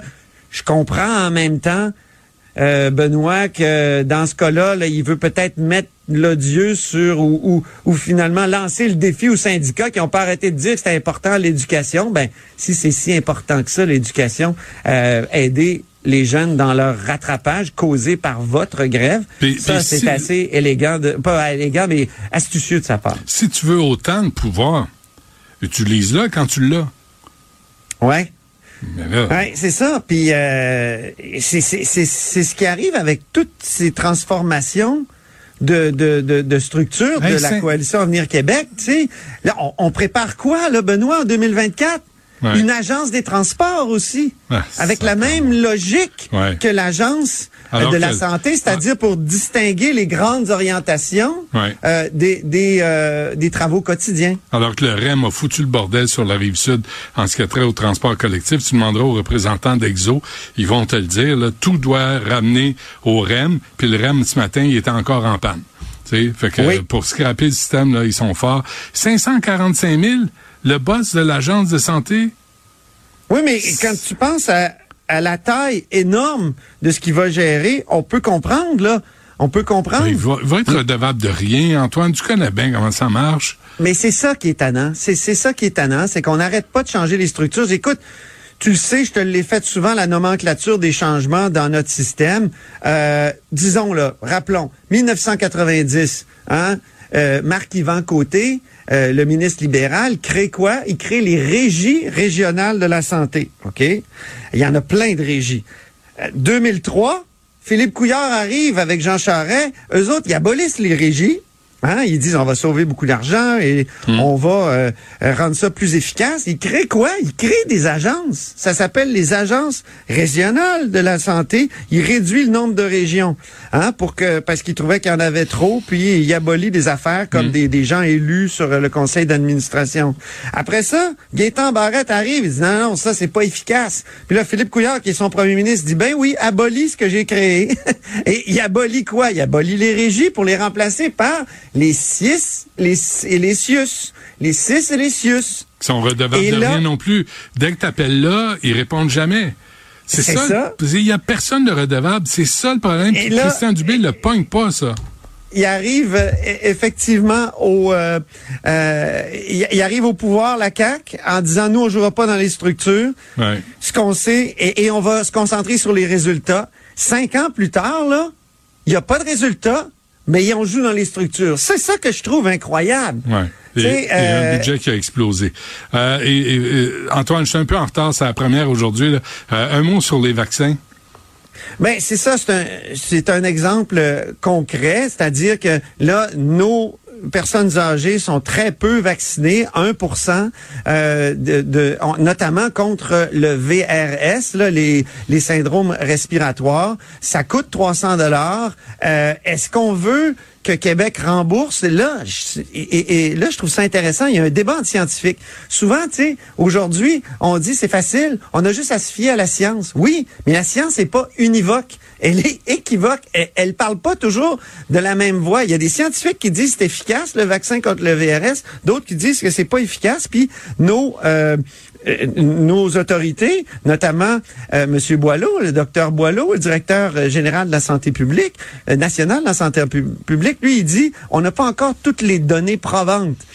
Alors, euh, et, et, et, et donc, c'est ça, là, c'est- ça serait aux politiques de prendre une décision, de dire euh, est-ce qu'il faut euh, donc rendre ça gratuit? Ça, c'est une grande question. Ouais. Puis, en même temps, il y a une fatigue vaccinale dans notre société. Même les experts le reconnaissent. C'est rendu qu'être aîné au Québec et aîné dans, dans le monde d'aujourd'hui, c'est un peu comme toujours préparer un voyage en Afrique. Il y a à peu près six ou sept vaccins euh, qu'on a besoin d'avoir. Et, et euh, donc, euh, Moi, je veux ça, un je peux vaccin, comprendre, mais en même temps, c'est peut-être mieux de, de, de donner des vaccins que d'avoir des, des gens euh, à l'urgence qui viennent. Ben oui. Ouais. Moi, je veux un vaccin contre la vieillesse. Commencez donc par ça. Tu sais, laissez Ben- faire les maladies, juste la vieillesse. Puis après, Je ça sais va. que t'es post-humaniste. J'ai lu ton livre de 2007. Oui. Je l'ai lu, j'étais là. Euh, Antoine, on se reparle demain. Merci. Sans Euh, faute, salut. je serai là. Philippe Richard Bertrand. Est-ce que quelqu'un qui calcule, je capote. T'imagines combien ça coûte? Entrepreneur et chroniqueur passionné. Qu'est-ce que tu veux de plus? Philippe Richard Bertrand. Il y a une heure, hein, Philippe? euh, j'ai, faim, là, tout à coup. Ouais. Tu montes dans l'appétit avec ton histoire. Tu veux, tu veux parler des, des couches-tard, puis... Ouais, Couche-Tard ferme des magasins. En fait, des ferme des dépanneurs. OK? Ah oui. Couche-Tard, en ce moment, c'est à se demander, c'est quoi? C'est-tu une stratégie qui est planifiée ou c'est qu'il y a de la décroissance puis on n'ose pas en parler? Parce que fermer dans le paysage québécois 10 dépanneurs, pas un, pas deux, 11 en fait. là, le total. Bouchard, ça? Ouais. Mais qui a- Euh, milliardaire, c'est passé. Ouais, milliardaire, mais qui a pris sa retraite. Ce qu'il faut que tu comprennes, c'est que il y a un excellent article de Sylvain Larocque dans le Journal de Montréal, là, mais tu sais, de, de bâtir un dépanneur, ça coûte à peu près 3 millions de dollars. Tu sais, Ouais. C'est pas une c'est pas un petit investissement. Est-ce que les hamburgers à micro-ondes viennent avec? Ouais, on en parlera tantôt, mais, mais la stratégie de couche- vraiment mangé ça? Non, non, non, j'ai vu ça. déjà OK, mangé? on va le dire aux gens. Il y, a, il y avait, euh, il y a quelques mois, dans un couche-tard, un hamburger que tu Mm. pouvais mettre au micro-ondes. Puis quand j'ai dit à personne, tu sais, il est frais, là. Tu sais, je je me demandais s'il avait été fait le matin. Il disait, non, il nous les livre puis on les met là. J'ai fait, hey, jamais je vais manger ça. Ever, là. Hey, puis du pain au micro-ondes qui devient tout... En tout cas. OK, Mais bref. la, la stratégie de Couchetard en ce moment, c'est définitivement d'avoir un dépanneur relié à une station-service. Parce que pourquoi? Avec l'essence, ils font de l'argent. Puis ils ont la chance que si tu as mis de l'essence, tu vas peut-être prendre un café qui goûte la boîte, puis Hmm. deux, trois barres de chocolat. OK. Jusque-là, ça va. Mais le dépanneur sans essence, quand la livre de beurre est à 8 piastres, OK, en épicerie, ils en vendent 10 au dépanneur. Tu vas pas aller acheter euh, ta pinte de lait, tes œufs, puis tu sais, à non. moins là que tu as une urgence planétaire. Tu as les munchies du vendredi, mais alors, ce qui fait en sorte que le modèle d'affaires est en train de changer. Puis encore une fois, de prendre, tu sais, dans le cas des, des, des euh, dépanneurs qui ont été euh, fermés en ce moment, il y en a un qui datait de la maisonnée. Ça, c'est l'époque de Perrette. C'est ça, exactement. Tu sais, on est dans les années 80, là, tu sais. Ah, de rénover ça, OK, ça vaut peut-être plus la peine de vendre la bâtisse puis d'aller en faire un où tu peux mettre une station-service. Construisez un dépanneur dans une école. Ça, ça serait extraordinaire. Je suis pas sûr que les on, on aimerait ça euh, les, les parents, sauf qu'honnêtement, sais, il y a, y, a, y a en ce moment des restaurations rapides, là, des, des, Ben oui. des multinationales Ben oui. qui spotent les écoles. Ben, certain. Point. Là. Puis ils Ben vont oui. se mettre pas loin. Puis, tu sais... Non, mais ah, tu, tu recrées le, euh, le dépanneur, puis tu, crées- tu construis une école, tu es un citoyen corporatif euh, tu sais, qui, qui devient respectable, puis qui contribuent à la Ben, société. c'est les- vraiment pas fou, hein, parce que, regarde, moi, j'ai habité, quand je me suis divorcé, j'ai habité pendant six mois à l'hôtel 01, OK, dans le centre-ville de Montréal. Hmm. Il y avait un couche-tard dans, euh, Dans- l'hôtel, dans Ah l'hôtel, là, carrément, là, tu peux passer. Mais qu'est-ce que tu penses que je faisais dès que j'avais une petite fringale, un petit sac de chips? tu sais, Ah je oui. pense que j'ai pris euh, 18 livres euh, les trois premiers mois à force de descendre en bas. Tu sais, tu prenais un petit euh, pot de crème glacée, puis tu te dis deux, je vais juste prendre deux Ouais. cuillères. Tu mangeais tes émotions. c'est ça. T'es très émotif. Oui, c'est ça. C'était pour le passer. Mais en tout cas, ça va être à suivre parce que si on regarde sur le paysage québécois, sais, faut pas se le cacher, là, Couche-Tard, c'est gros, c'est une grosse Ah, ouais, entreprise, c'est- une multinationale. Sauf que si on est en train d'abandonner les dépanneurs traditionnels Mm. pour relier ça à des stations d'essence, parce que c'est Mm. pas la même chose, euh, ça va changer pas mal le paysage québécois. Hmm. On est le, euh, nous sommes le 11 janvier. Yes. Il reste une semaine. une semaine pour les prêts d'urgence du gouvernement fédéral. Euh, les prêts qui sont appelés communément CUEC. Ne demande-moi pas ce que ça veut dire, mais on a jusqu'au 17 exactement à minuit. CUEC, c'est une écœuranterie canadienne. canadienne. Il faut pas oublier qu'il y a 900 000 prêts. Aïe, aïe, aïe. aïe. 900 000 prêts de 60 000 dollars. OK? Donc, si tu rembourses avant le 17 à minuit, OK? Puis le gouvernement était vraiment... Si à minuit et une, ta transaction n'a pas passé, là, tu sais, on s'entend que pour une minute, tu perds 20 000 de subvention euh, de ce prêt. Euh, en fait, c'est comme si on te faisait un cadeau du 20 000 Tu as eu 60. Si tu rembourses avant le 18, tu payes 40. Tu perds 40. Mais si tu rembourses après 18 parce que t'as pas C'est d'argent. 60 000, 5 puis il faut que ça soit remboursé pour le 31 décembre 2000, 2025. Ah, ben, on va renflouer la dette canadienne avec ça. Ouais, mais là, moi, j'ai parlé à des syndics. Je vais t'en parler plus longuement demain. Mais en ce moment, ils ont cinq fois plus de demandes par jour qu'il y a au mois de décembre. Pour faire faillite? Ouais. Dépôt de bilan. Ouais. T'as vu, t'as vu les nouvelles aussi pendant les fêtes, là, les restaurateurs? Les restaurateurs, mais ils ont, ils ont, la plupart ont ce prêt d'urgence-là, là, pour ton information. Mais là. les Turquais, euh, le brasserie Ah oui. de Normand-Laprise. Ah oui. Ils ont fermé 340 employés, sauf erreur, ou 140, je me souviens plus. Mais euh, Brasserie T. La brasserie T, euh, moi j'allais au 10-30. Ouais. La brasserie Fermé. là. Mais tu sais, ouais, mais encore une fois, tout est relatif, tu sais, mais bras, ça, ça, moi, je, je- c'est une mauvaise stratégie. Je vais t'en parler longuement demain, là, mais on peut pas laisser 900 000 entreprises. C'est le poumon de l'économie canadienne. Les Ouais. PME, c'est ce qui emploie 85 des, de tous ceux qui sont aptes à travailler au Canada. S'il y en a, là, les, les, les chiffres, OK, de- de- d'un organisme qui s'appelle le FCEI, c'est que la Fédération des champs... FC, euh, Fédération Ouais, écoute, il y en a tous les acronymes, là, mais... mais il dit que 30 Ouais. des entreprises seront pas capables de le rembourser. Hey, ça, c'est pas des farces. Hey, c'est, c'est 300 000 OK, mais prêts. si tu rembourses pas, là, Ouais. as-tu une tâche à ton dossier? Non, non, t'as pas une tâche à ton dossier. Par contre, ça devient, la banque va commencer à prélever les paiements dès le mois de février. Tu sais, fais le calcul, 5% 60 000 divisé par 24 paiements. Pif, ça commence au mois de février. là. Tu peux pas dire non, non, non, ne le passez pas dans le compte. Ouais. Ils vont le forcer dans le compte. Parce que comme tu as passé par ton institution financière avec laquelle tu fais des transactions, tu sais, t'es branché directement la marmite, là, dans le sens que ça- le paiement va se faire que tu veuilles ou que tu veuilles pas. Par contre, avant de te mettre dans, le- tu sais, parce que là, les banques ont été véreuses. C'est rare, tu vas m'entendre parler de même.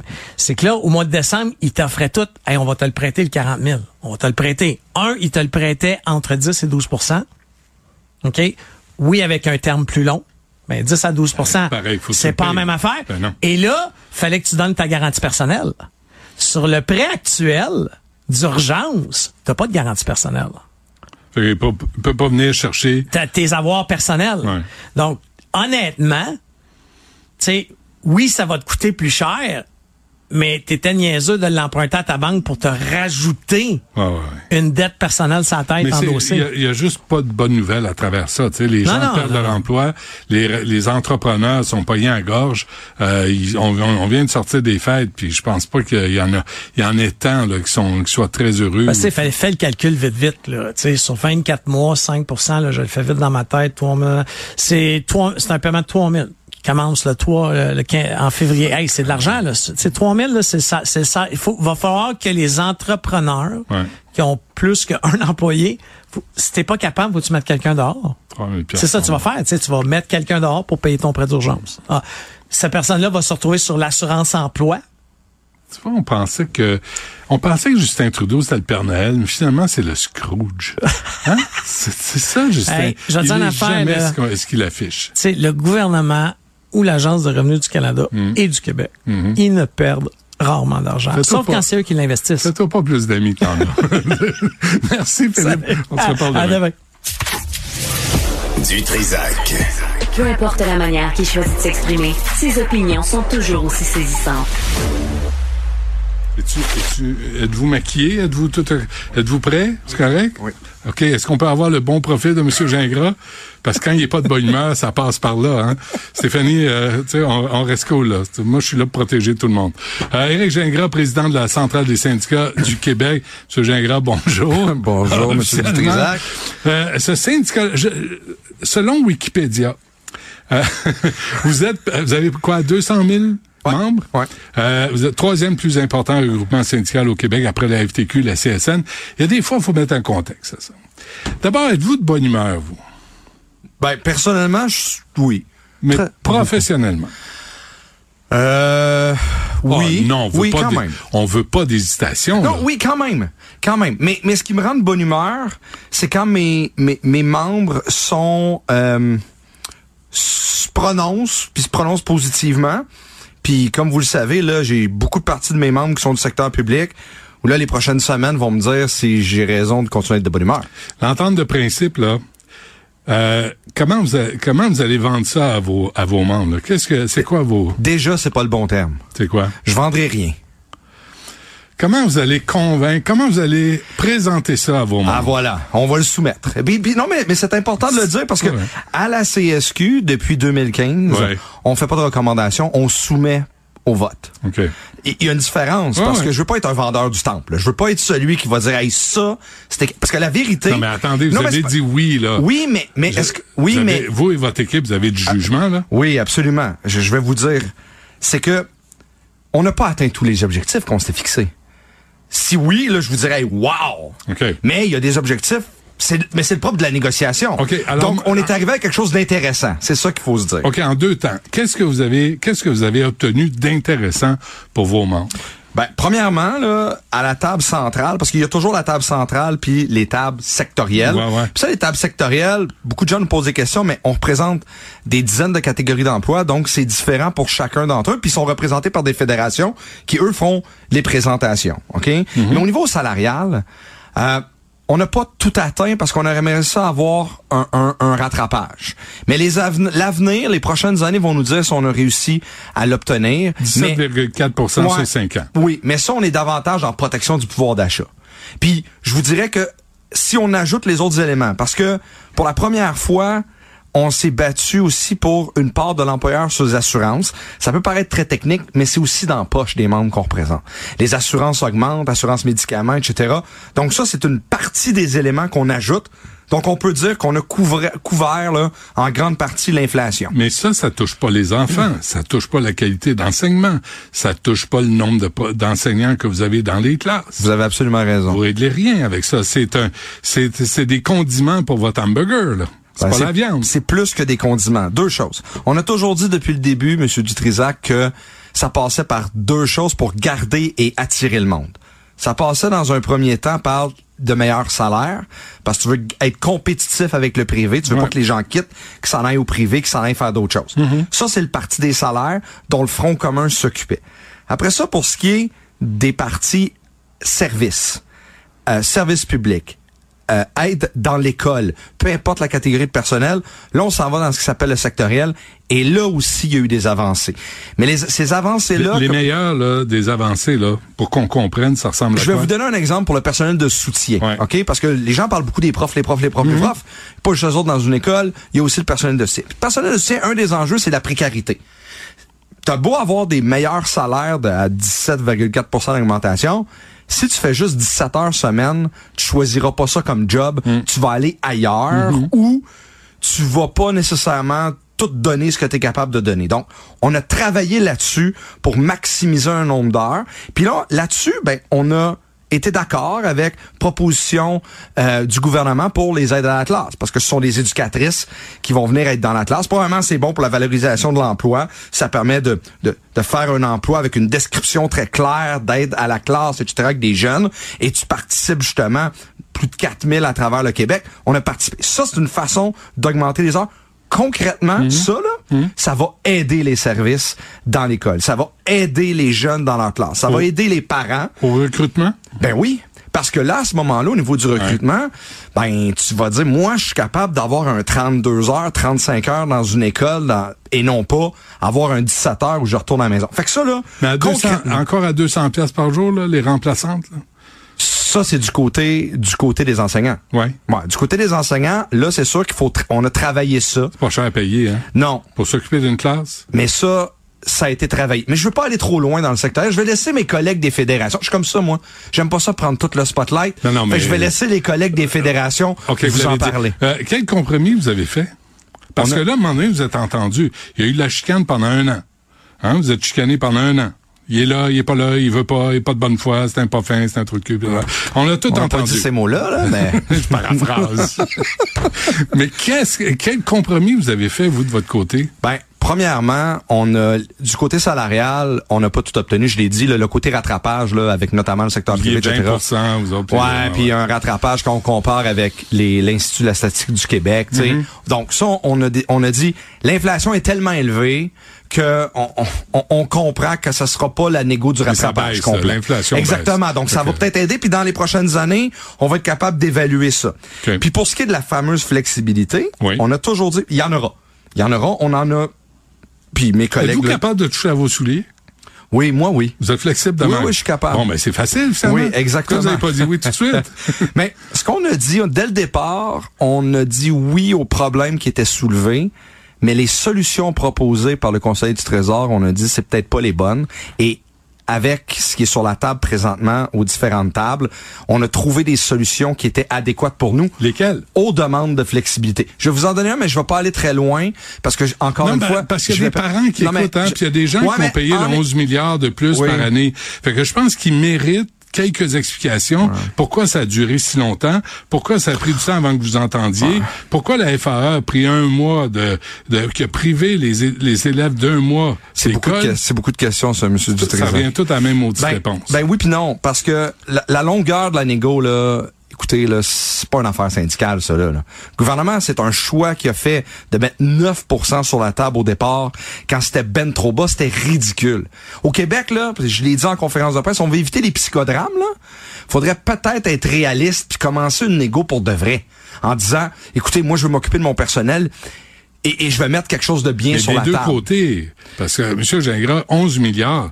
11 milliards. Oui. C'est de l'argent en sacramouille, pour pas dire autre chose. Oui, mais les gens ont très bien dit qu'ils voulaient du personnel qui Ouais, mais était il y a là. une capacité de payer. Tu sais, c'est à se demander, est-ce qu'on est rendu à avoir, est-ce qu'on est capable de se payer cette fonction publique-là? Ben, ça devient un choix politique, M. Mais, Dutrisac. mais là. je pense que c'est une question légitime. Oui, mais ça devient un choix politique. Est-ce avons-nous la capacité de le faire? Regardez dans la dernière dans la dernière pardon, mise à jour budgétaire là, le gouvernement a annoncé qu'il faisait 2 milliards de prêts Hmm? avec 160 quelques millions par année d'intérêts pour subventionner des entreprises. Je dis pas qu'il faut pas, mais c'est un choix politique. C'est un choix politique de prendre 2 milliards puis d'investir dans les entreprises. Un autre choix politique, c'est celui de prendre 2 milliards de plus que ce qui était prévu pour investir dans son personnel. Alors, flexibilité, flexibilité, oui, mais pas à n'importe quel prix. Pourquoi c'est si long? Parce qu'il y a un enjeu politique, puis le gouvernement l'a très bien joué, puis il a essayé dès le départ là, de mettre, puis on l'a vu, là, de mettre les syndicats contre la... Ça n'a pas marché. Ça n'a pas marché. Mais, mais où, où avez-vous, où êtes-vous devenu plus flexible? Sur quelle question? Ben, si je regarde en éducation, puis en éducation, là, il y a eu beaucoup de poudre aux yeux, mais en éducation, on a parlé des affectations. Quand est-ce qu'on peut affecter les... Puis ça, ça a été traité, puis je vais laisser mes collègues... Mais, mais ça, a été, ça a été discuté, ils sont arrivés à un consensus, puis une négociation, il y a deux parties qui s'entendent. Donc l'employeur a dit qu'il convenait ce qui était sur la avec ce qui était sur Je la table. reviens avec ça parce que Ouais. c'est important, puis on, ça a chopé beaucoup là-dessus. Les gens qui nous écoutent, là. Comment et où est-ce que vous êtes devenus plus flexibles, vous autres, les syndicats et vos membres? Ben, écoutez, comme je l'ai dit, le gouvernement disait, moi là, je veux pouvoir annoncer plus rapidement où sont les profs, où est le personnel dans l'école pour le début de l'année. Ouais. Bon, Au ben, lieu que ce soit au mois d'août. Là-dessus, on a écouté, on a écouté le problème, puis on a dit, OK, on comprend votre problème, on va avancer des solutions, et c'est finalement ce sur quoi on s'est entendu. Donc, à la question à savoir, est-ce que ça va aider? Ben oui, le gouvernement été d'accord. Maintenant, je vais laisser mes collègues présenter exactement les tenants et aboutissants de ce que ça va vouloir dire. Mais en même temps, là, on va se le dire, là, en éducation, je sais que la trame de fond du gouvernement, c'était flexibilité, mais lorsqu'il en parlait, c'était beaucoup plus en santé. Puis on voit là, moi mes collègues, parce qu'on représente euh, des collègues infirmières aussi chez nous là à la CSQ. euh, la majorité, on sait qu'ils sont à la FIC là, mais on, on en représente nous autres aussi. Puis la flexibilité pour eux autres, c'est autre chose. Là, là, là, là, il y a encore des enjeux. Puis bien que Bon, on demande pas aux enseignantes d'enseigner la voilà. nuit, la fin de semaine, Et voilà. le jour. Puis, fait, fait que ça, c'est Ah ouais. et vraiment la trame de fond. Quand le premier ministre sortait, puis vous savez, c'est ça une négo, hein, c'est des clips de 30 secondes où là, le premier ministre sort, puis là, il dit quelque chose, puis ça s'applique à tout le monde, alors que c'est pas tout à fait ça. Vous vous sortez. Je fais jamais ça, moi. Euh, là, là, je vous le dis, et passez le mot à, à tous vos collègues, là, puis euh, vous, la touriste de Dubaï aussi, euh, devoir rendre les services auxquels on s'attend. Là. Parce que si vous nous demandez 11 milliards de plus, on veut voir de réels changements dans les écoles et partout. La première chose, il faut s'assurer que des gens choisissent les services publics. Ça, ça c'est un premier élément. Après, après- parce que s'il en manque du monde, là, euh, Il, ça va en, il en manque 325 Ben voilà. selon le devoir. Voilà. là. Alors là, il va falloir qu'elle s'applique cette convention-là. Mais le pari qu'on fait, c'est de se dire, honnêtement, on va attendre que les membres se positionnent parce que c'est eux qui vont décider. Je l'ai dit, on le présente. Est-ce que c'est intéressant? Ils vont nous dire oui ou non. Non, mais vous Si comprenez que intéressant. s'ils disent non, ça marchera pas, là. Ben, Parce que si vous dites aux Québécois et aux Québécoises, vous allez payer 11 milliards de plus pour des services publics, et que vous autres, vous dites, non, c'est pas assez, ça se peut qu'on vous dise, hey, là, ça va faire. les membres vont l'évaluer en fonction de ce qu'ils vivent au quotidien. Ce qu'on pense, c'est ce qu'on leur présente, c'est assez intéressant pour qu'on puisse se dire ça va vous aider dans le quotidien. C'est eux qui sont sûrs. Moi là, j'ai déjà été à votre micro dans le passé, j'ai dit c'est pas la négo d'Éric Gingras, c'est pas la négo des syndicats, c'est la négo des travailleuses et des travailleurs, puis c'est eux qui vont se prononcer. Puis eux ils vont nous dire si oui ou non. On pense que c'est intéressant, assez intéressant pour leur présenter, assez intéressant pour qu'ils disent oui. Votre question, est-ce que ça ça va aider? Est-ce que on va attirer du personnel? C'est le pari qu'on fait. Est-ce qu'on règle tout? En éducation? À la CSQ, on parle beaucoup d'éducation, on parle de la santé, on parle du- des cégeps aussi. Est-ce qu'une convention collective va tout régler? Non. Là, il va falloir continuer. Les gens ont parlé d'éducation au Québec. Il faut que ça continue, ça, dans les prochains mois. L'école à trois vitesses, c'est pas réglé, ça, avec une convention collective. Le choix du ministre de pas parler des problèmes d'école à trois vitesses, Comment vous trouvez le plan de rattrapage, Bernard Drinville? Intéressant. Parce que justement, on demandait de la flexibilité pour l'application du. On, on a de la suite dans les idées. Mais en même temps, il demandait des nouveaux pouvoirs, il les a, puis il jette de l'argent au problème. Ouais. Mais ça, c'est toujours un problème quand tu parles des structures. Hein. On a dit que PL 23, ok, le projet de loi 23 Mm. qui devait être la panacée puis là, avoir plus de pouvoir. À la fin, là, qu'est-ce qu'il dit? Le, le ministre, il dit, on va laisser les, les écoles juger où mettre l'argent parce qu'ils vont être le petit Jérôme ou euh, c'est le tel nom qu'il utilisait, euh, ben, de quoi il y a besoin, etc. Et c'est pour cette raison-là qu'on a toujours dit PL 23, c'est pas bon parce qu'il faut décentraliser alors que le projet de loi 23, il centralise. Alors, mais le plan est intéressant, mais je vous rappelle qu'en Front commun, huit jours de grève. Il y a eu trois jours de grève, ben, il y a eu une demi, trois jours de grève, on est retourné, fait que en classe, le trois semaines, ce trois jours de grève-là, il n'y a pas eu de retard. Un mois. Je les laisserai euh, commenter. Je savais que vous alliez répondre ça. Mais en même temps, comme parents, comme adultes, on regarde ça, là, les enfants au Québec cette année auront pas une année scolaire complète. Je suis d'accord.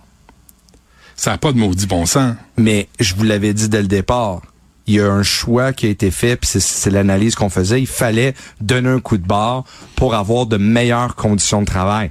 En front commun, huit jours.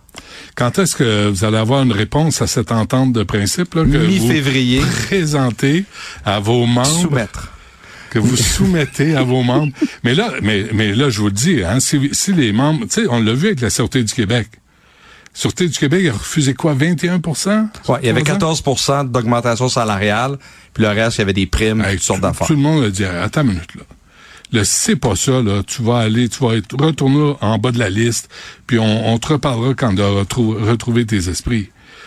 Parce capacité de payer, là, à un moment donné, il faut arrêter. Ben, la capacité de payer, je vous répète, c'est un choix politique, M. Dutrisac. Non, non, c'est un ch- choix politique de notre argent, nous autres. Ben oui. Puis le résultat qu'on a, puis l'enfant qu'on envoie à l'école, puis l'école est tout croche, puis le prof est pas dans la classe, puis le prof, il, il tente pas, puis il se présente pas, puis il y a des, jo- co- des journées de maladie, puis ça, puis là, les enfants ont trois, quatre profs pendant l'année scolaire. Le message qu'on envoie aux enfants, n'est pas me dire que c'est a- anecdotique. Ça non, non, mais c'est pas anecdotique. Mais, oui, mais une femme enceinte, là, une femme, films, là, ouais, mais une femme, tu sais, une femme enceinte, de là, des films, une, femme, des enfants un une femme enceinte qui accouche, là. Ça, c'est euh, une femme enceinte, tout le monde comprend. Ben- Mais quelqu'un qui part en année sabbatique Genre, au, mois de, au mois de décembre, pendant l'année scolaire, vous autres, vous n'êtes pas capable de la, la rappeler à l'ordre, cette personne-là. Et il y Ben en là, a plus qu'on pense. Vous me dites ça, c'est anecdotique. La réalité, la réalité de la santé mentale, la réalité de, de, de, de congé de paternité, de maternité, ça, il y en a beaucoup. Puis, savez-vous quoi? ça, on le comprend. 80% des membres que je représente, c'est des femmes. Fait que, euh, renouvellement, puis là, présentement, le pourcentage, étant donné qu'il y a beaucoup de jeunes profs, de jeunes personnels, euh, il va en avoir encore, M. Dutrisac. mais de ça. là, les 200 pièces pour euh, pour payer une femme en général Mm-hmm. dans une classe parce qu'on veut plus qu'une adulte, là, on veut quelqu'un de compétent. Oui. Trouvez-vous que c'est assez? Avez-vous obtenu plus pour euh, Je- les je- gens qui font du remplacement? Je vais laisser mes collègues... Répondez-moi donc, arrêtez d'en niaiser. Ben, c'est mieux. C'est mieux que c'était. Beaucoup mieux, un petit peu mieux. Je vais laisser mes collègues, mieux. je vais laisser mes collègues de la FSE. Ça, Sur une échelle de 1 à 10, là, c'est quoi mieux? Je vais laisser mes collègues de la FSE Éric vous donner l'information avec plaisir. Connu comme la tête de cochon du milieu syndical. Éric Gingras de la CSQ. Merci, merci, M. Gingras. Bonne chance. Ça m'a fait plaisir, merci. Salut.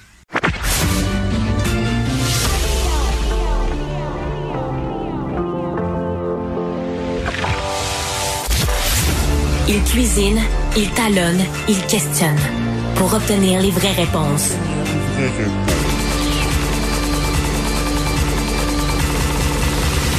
Du Trisac.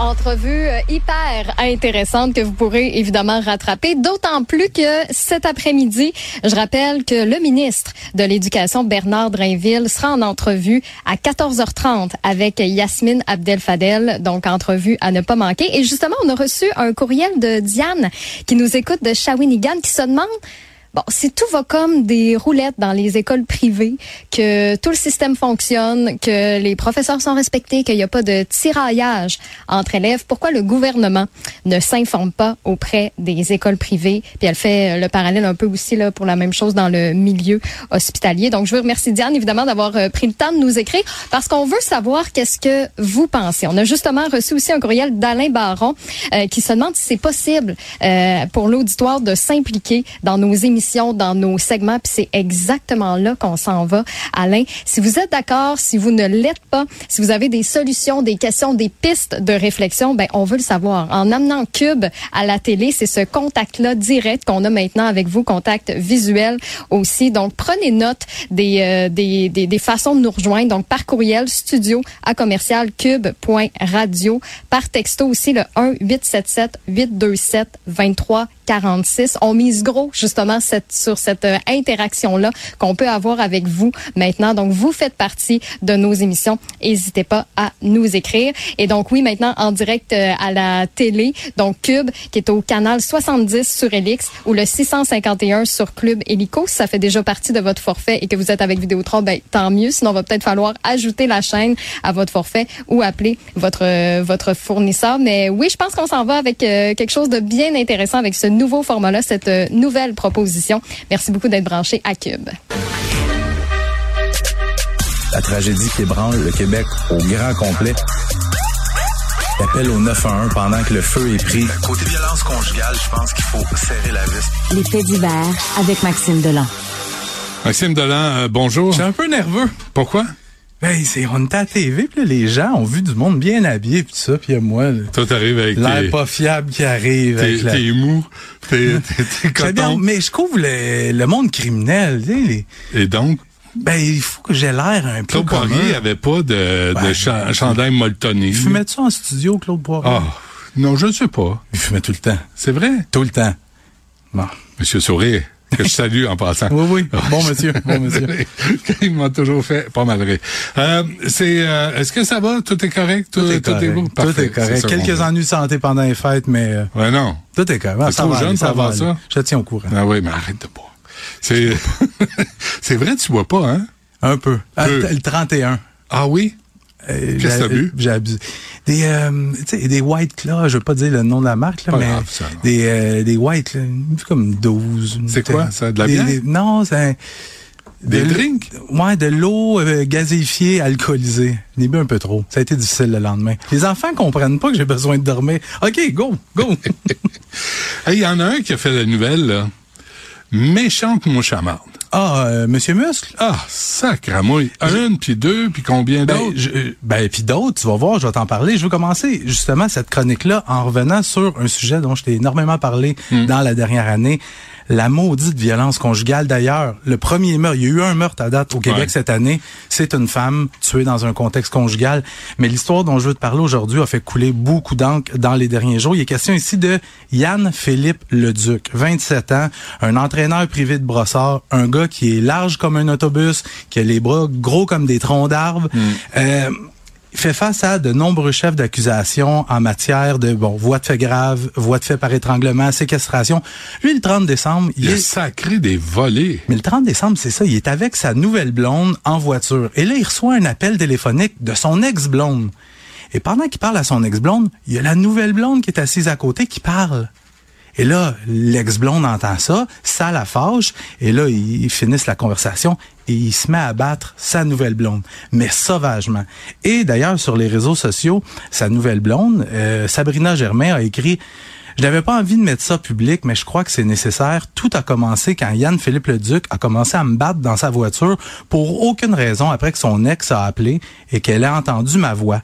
Il me frappait à grands coups de poing à la tête, au visage, dans le ventre, de l'étranglement sans arrêt. Je pouvais à peine voir, heureusement, à une lumière rouge, j'ai réussi à sortir de la voiture pour m'enfuir et tomber à moitié inconsciente dans un ravin. Malheureusement, Laurie Chouanière n'a pas eu cette chance. Laurie Chouanière, c'est euh, c'est l'ex-blonde qui a fait l'appel téléphonique parce que le duc, lui, quand il finit de battre une, il s'en va chez eux. Chez eux, il y a son ex qui l'attend. Probablement qu'elle va avoir une discussion avec. Peut-être qu'elle est pas contente. Je le sais pas. Mais il l'a battu sauvagement. Puis je sais pas si tu as eu l'occasion de voir les photos du visage de cette fille-là. Écoute, elle a la tête grosse comme un ballon de soccer. C'est épouvantable. Puis Tout un homme, hein? Vraiment, vraiment, vraiment, tout là- un homme. là, vraiment, j'espère que- que... ses clients, là, qui se font entraîner par lui, vont le laisser de côté. J'espère qu'ils vont arrêter de se faire entraîner par ce sympathique surhomme. sympathique. Puis ses muscles, hein, c'est tout naturel. Tout ça, hein? naturel, ça, juste en mangeant des plantes et des légumes et des ça. fruits. Puis une petite piqûre de temps en temps. On parle d'un gars qui avait des antécédents criminels en matière de violence conjugale. Puis là, on envoie ce gars-là en prison. Puis je suis sûr qu'il y a plein de monde qui nous écoute qui disent Ah, en prison, c'est un autre monde. Il va rencontrer son homme. Mais non. Mais non. Sais-tu pourquoi? Parce que ces gens-là, les batteurs de femmes, les batteurs d'enfants, les violeurs de petites filles puis de petits garçons, en On- dedans, là, on les protège. On les protège. On les envoie en protection. Ah ben, ça, Fait que, avec les, les, les sentences qu'on donne, tu sais, souvent pour de la violence conjugale, quand il n'y a pas de décès, des fois les sentences sont pas extrêmement grandes. Ouais. On a quelques années de prison, il sort aux deux tiers de sa peine et il passe tout son temps en protection. Fait qu'à ceux qui pensent que ce gars-là va rencontrer son homme en dedans, ça arrivera pas. Ça arrivera pas. Fait que, je- en tout cas, on lui souhaite bonne chance malgré tout. On lui Non. souhaite de, de lâcher, euh, de lâcher les produits, euh, les produits qui le rendent agressif comme Ben ça. oui, peut-être, hein? Une camomille. Hein? Une camomille puis une hostie de thérapie, par exemple. Là, fais-toi soigner. Mais c'est parce que là, lui, il avait été condamné en 2022 pour une histoire de violence conjugale. Et là, deux en l'espace de trois heures. Tu sais, il est toujours présumé innocent jusqu'à preuve du contraire. Ben oui, ben oui. Et battre des femmes comme ça à coups de poing. Hey, C'est- mais voyons. je- va voir les photos du gars. Ah, je les ai vues. Ah ouais, super. euh. Un rappeur, euh, oh, pas, pas un rappeur, je peux pas croire. Je fais pas, pas un, c'était, Des c'était fois, je choisis mes chanteur sujets. western? Je choisis mes sujets juste pour ça.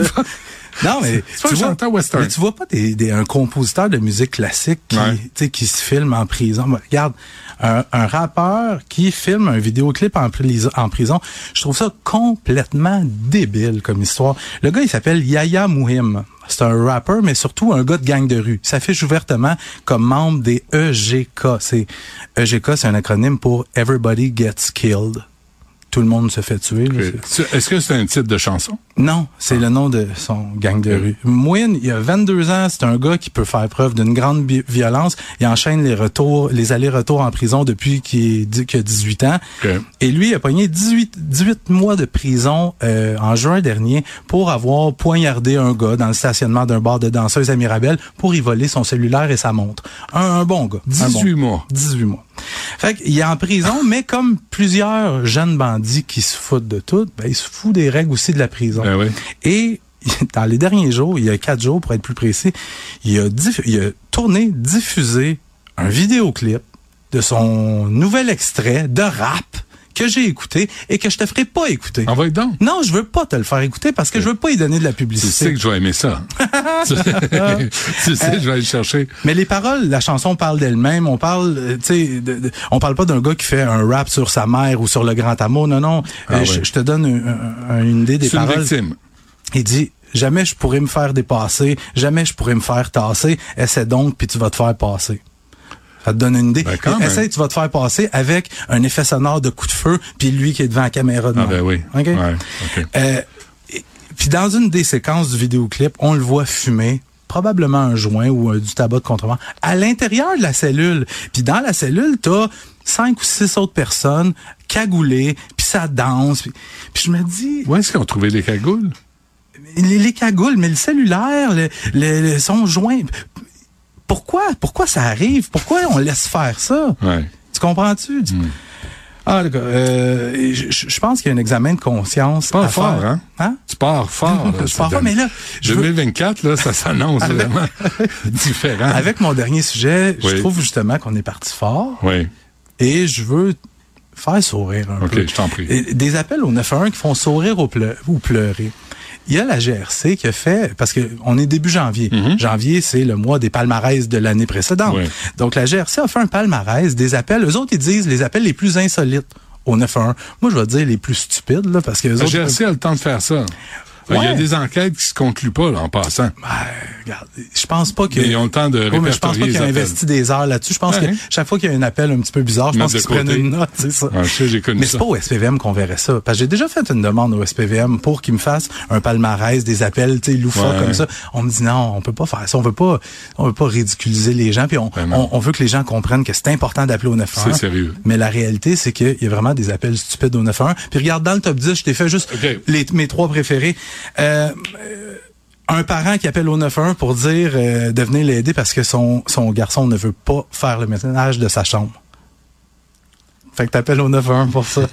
Une personne qui appelle au 91 pour avoir le numéro de téléphone d'un salon de coiffeur pour se faire couper, pour prendre un rendez-vous. Mais la meilleure, selon moi, de l'année, c'est quelqu'un qui a une petite fringale, met de l'argent dans la machine distributrice. Tu sais, la machine distributrice, son sac de fritos, il reste jamais. Ben fait qu'il appelle la police Ben pour que le policier euh, vienne décoincer le sac de chips. Je me suis déjà retrouvé dans cette situation-là, moi. Shake là, Ah ouais. shake là. va tomber va dessus. par tomber. attention, va Ouais. tomber dessus. Mais est-ce que la GRC s'est Ben présentée? ben non, ben non. Imagine, tu arrives à la maison. Je veux parler à Sébastien, qui fait pas sa chambre. Ah, il pogne un deux minutes. Il sais, pogne un deux il y a minutes. de la misère d'intervenir, tu sais, quand il y a des, il y en a qui bloquent des autoroutes comme la 401, comme le centre-ville de Montréal. Tu dis ça comme ça. Je, je, ça me dit rien. Ça a-tu bien été comme première chronique? Tu aimé ça? Ben, pas pire. Je trouve qu'on est dans un élan de continuité, puis on va se rendre euh, quelque part en, en juin 2024. Ça marche. Merci, Maxime. Salut. La rencontre du rocher du Trisac. Dans ce cas-ci, est-ce que c'est criminel? Pantoute. Une dualité qui rassemble les idées. Ben non, tu peux pas dire ça. On rembobine cette affaire-là. Non, non, non, non. Prends soin de toi, là.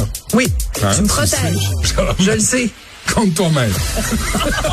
La rencontre du rocher du Trisac. Écoute, Benoît, quand je parle? Sophie, j'ai l'Association des albinos du Québec sur la 2 ils veulent te parler. Ils t'ont pas trouvé fine aujourd'hui dans le Ils, journal. ils sont ils sont pas contents. Ils sont pas hein. contents. Ben je pense qu'il y a beaucoup d'associations qui euh, au fil des ans euh, sont pas contents euh, de de moi, ils sont pas contentes de moi. Écoute Il y en d'abord a euh, d'autres qui le sont. Oui, mais mais il y en a il y en a plus qu'ils sont. Oui, il y a ça. plus de gens qui m'aiment que de gens qui m'aiment pas. J'aimerais quand même commencer l'année 2024 s'il te plaît si ça te dérange pas. Ouais, je t'en prie. Sur une note positive, mais Ouais. la raison pour laquelle les les en fait non, les albinos devraient être contents parce que j'ai pris leur défense. Oui. Je t'explique pourquoi. J'ai écrit une chronique dans le Journal de Montréal, Journal de Québec, où je parle du fait qu'il y a une nouvelle série sur Disney Plus et Hulu qui s'appelle Echo. puis C'est une série de Marvel. Et euh, le personnage principal, qui est un personnage qui existait déjà, mais c'est la première fois qu'il y a une série qui est entièrement Mhm. consacrée à ce personnage-là, c'est une super-héroïne. Moi, j'aime ça, des femmes, des super-héroïnes, tu sais, des super-héros. Ça fait 4000 ans qu'il y a des super-héros. Vive les super-héroïnes, tu sais. Wonder Woman, machin, Ben oui. machin, Woman et tout. Bon. Catwoman. puis- Moi, j'aime, j'aime toutes les super héroïnes. Et euh, là, on, cette super héroïne, donc, donc c'est une femme, donc déjà c'est, c'est bon. Euh, elle est autochtone. Ben, c'est bien, vive ça. Tu sais, les autochtones sont contents d'être la Ils représentation ont des de ça. super pouvoirs aussi, aussi, hein? Ben, plein de super pouvoirs. Absolument. Elle est sourde. Enfin, elle est malentendante. Mais c'est pas tout. Elle est aussi amputée d'une jambe. Fait que, on est en 2024. C'est un Donc, c'est plus hein? suffisant d'être une femme Ouais. plus suffisant d'être une femme plus autochtone. C'est Ouais. plus suffisant d'être femme plus autochtone, plus sourde. faut que tu sois femme autochtone, sourde, amputée d'une jambe. Fait que je me suis un petit peu amusée dans le journal. Un peu, un tantinet. Ouais. Je me suis un petit peu amusée. Je me suis dit, ben pourquoi s'arrêter là? Pourquoi, pourquoi elle n'est pas albinos? Sont-tu albinophobes à Marvel pas à Disney? Bonne question. Y a-tu puis les maladies orphelines, il y a Mhm. plein de gens qui souffrent de Ah ouais. maladies orphelines. Ah ben ouais. pas beaucoup, mais Ah, Est-ce qu'elle a des pierres au rein? mais as-tu- as-tu, s'es-tu fait opérer au Jewish en anglais seulement? La super héroïne. Ça, ça prend une super héroïne. Ça, ça prend une super héroïne. Ce que je veux dire par les là, fesses à l'air. en jaquette, les fesses à l'air. Oh, mets-moi pas des images dans la tête, Benoît. Non, mais j'en mets pour aux auditeurs. Ben oui, c'est sûr. mais ce qui est bien, c'est qu'on est à la télé, mais on est aussi nono qu'on l'était quand Ah, on était ben, juste à la radio. pas, Ben, ça changera pas parce pas. que vous nous voyez la face qu'on a changé. pas On est exactement aussi le même degré de, de cabotinage. Mais c'est du cabotinage sérieux, Benoît. Quand même. Parce que derrière cette chronique vraiment euh, euh, sur le ton humoristique que j'ai écrit dans le journal, il y a un propos qui est sérieux, qui est de dire, à un moment donné, le public qui regarde, quand il choisit, parce que l'offre maintenant, elle est incommensurable, l'offre télévisuelle. Mmh, Quand tu choisis une émission de télé ou une autre, tu t'en fous complètement de savoir l'héroïne là dont je vais suivre les péripéties rocambolesques. Est-ce qu'elle est amputée de la jambe droite, de la jambe gauche? Est-ce qu'elle a fait de l'apnée du sommeil? Est-ce qu'elle a des ongles incarnés? On s'entorche les amis, c'est pas ça qui est important. Est-ce que est-ce que le personnage est crédible? Ouais. Est-ce que ce qu'il vit, tu le sais, t'en as écrit des livres. Est-ce que t'as des scénarios, puis t'en as fait des affaires dans ta vie, Benoît? tu viens pas de venir au monde, Benoît. Oh non, madame. Alors, alors, est-ce que le personnage vit des histoires intéressantes? Ben oui. Est-ce que le personnage est crédible? Ouais. Est-ce que ça va être pertinent? Est-ce que je vais perdre mon temps pendant une heure ou pendant une heure et demie? Ou est-ce que je vais en retirer quelque chose? Que la personne elle soit autochtone avec des rayures blanches et noires ou des rayures noires et blanches Mais ou qu'elle soit à petits pois roses ou qu'elle est Non, mais ils sont Des- rendus à créer des est- personnages selon des formulaires de Statistique Canada Exactement. pour dire on va viser un groupe X là pour aller chercher.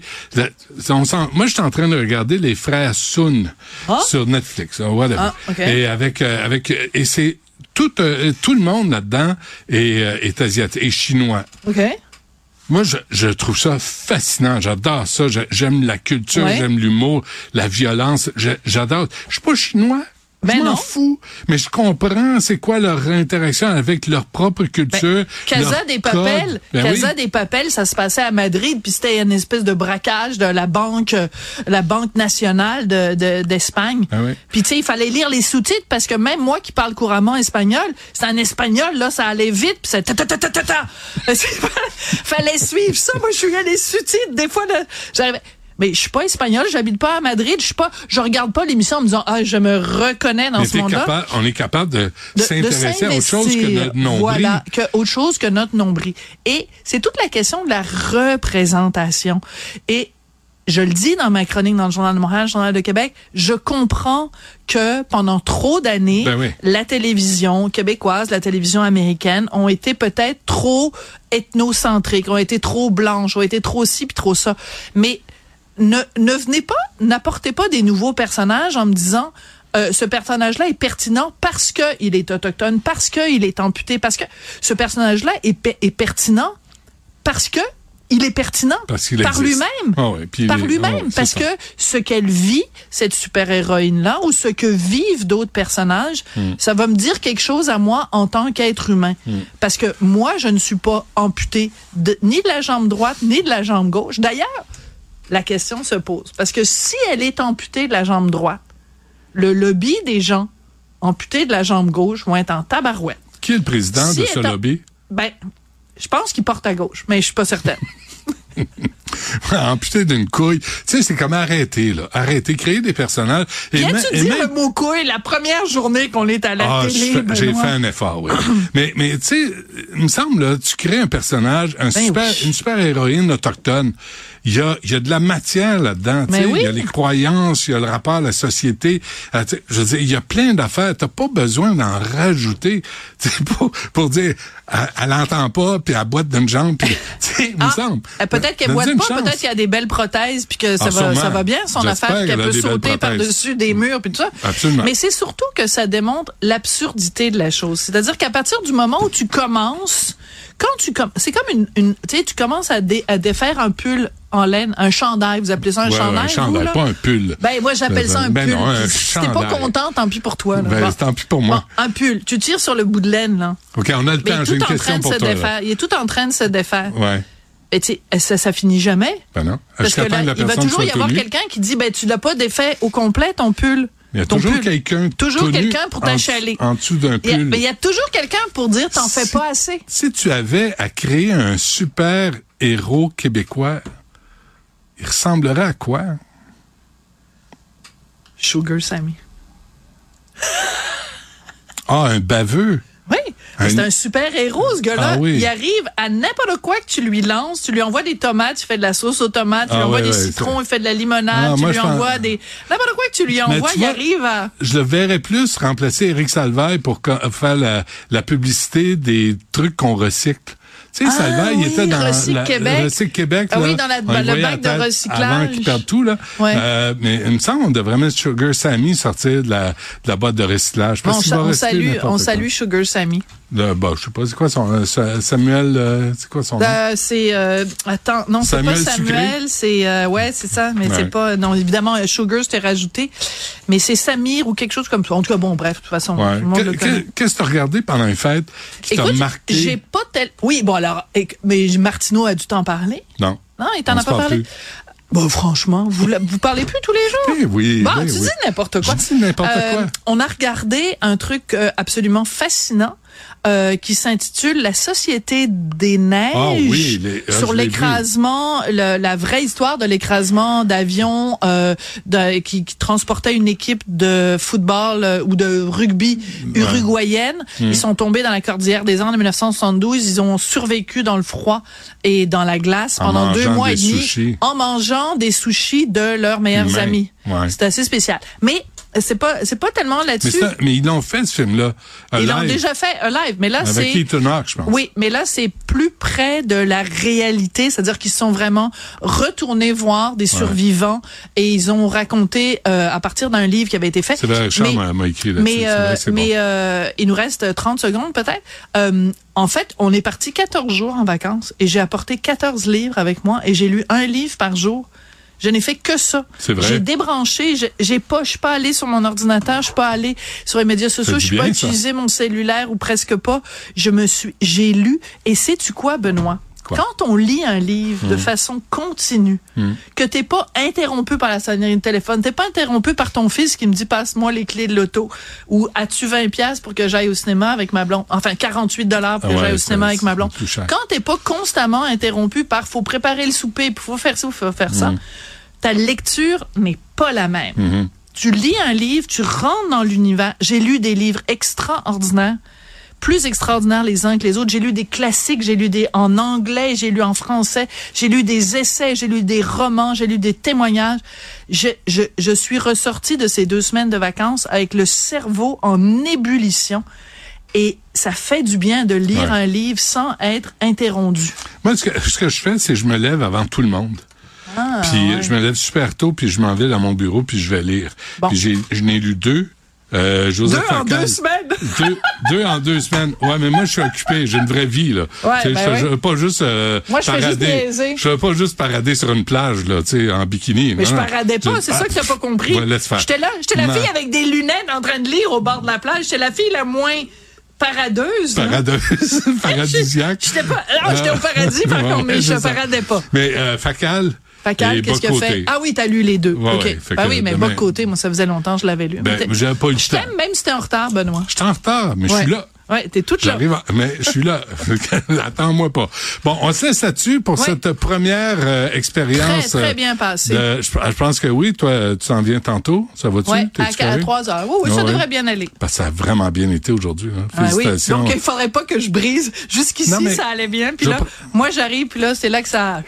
Mais un mot, là, sérieusement, là, c'est rare Ouais. je fais ça, là, mais euh, Jean-François Bérard, puis Ouais. euh, Dominique Plamondon, puis Jean-Nicolas Gagné, là, qui ont passé les fêtes Ouais. à préparer ce qu'on voit présentement. là, C'est magnifique. Je te le dis en ondes, c'est superbe. Parce que ça a été un travail de cingler et d'arriver hier après-midi. Il, était encore en train de euh, passer le Regarde rouleau ça comme c'est beau, là. Regarde, Ah, c'est- très beau. Quatre façons différentes de voir ta face. Ouais, mais, mais, D'après mais- moi, il y en a mais- quatre de trop, là. mais, Mais... mais que je sois dans le shot, ça, ça améliore tellement le produit final. T'es vraiment pas gentil. Merci. Mais c'est Hein? la preuve que t'as pas changé. Pas du tout. Non. On se reparle demain, Sophie. Merci. Merci. Et on se reparle, vous, demain. Cube.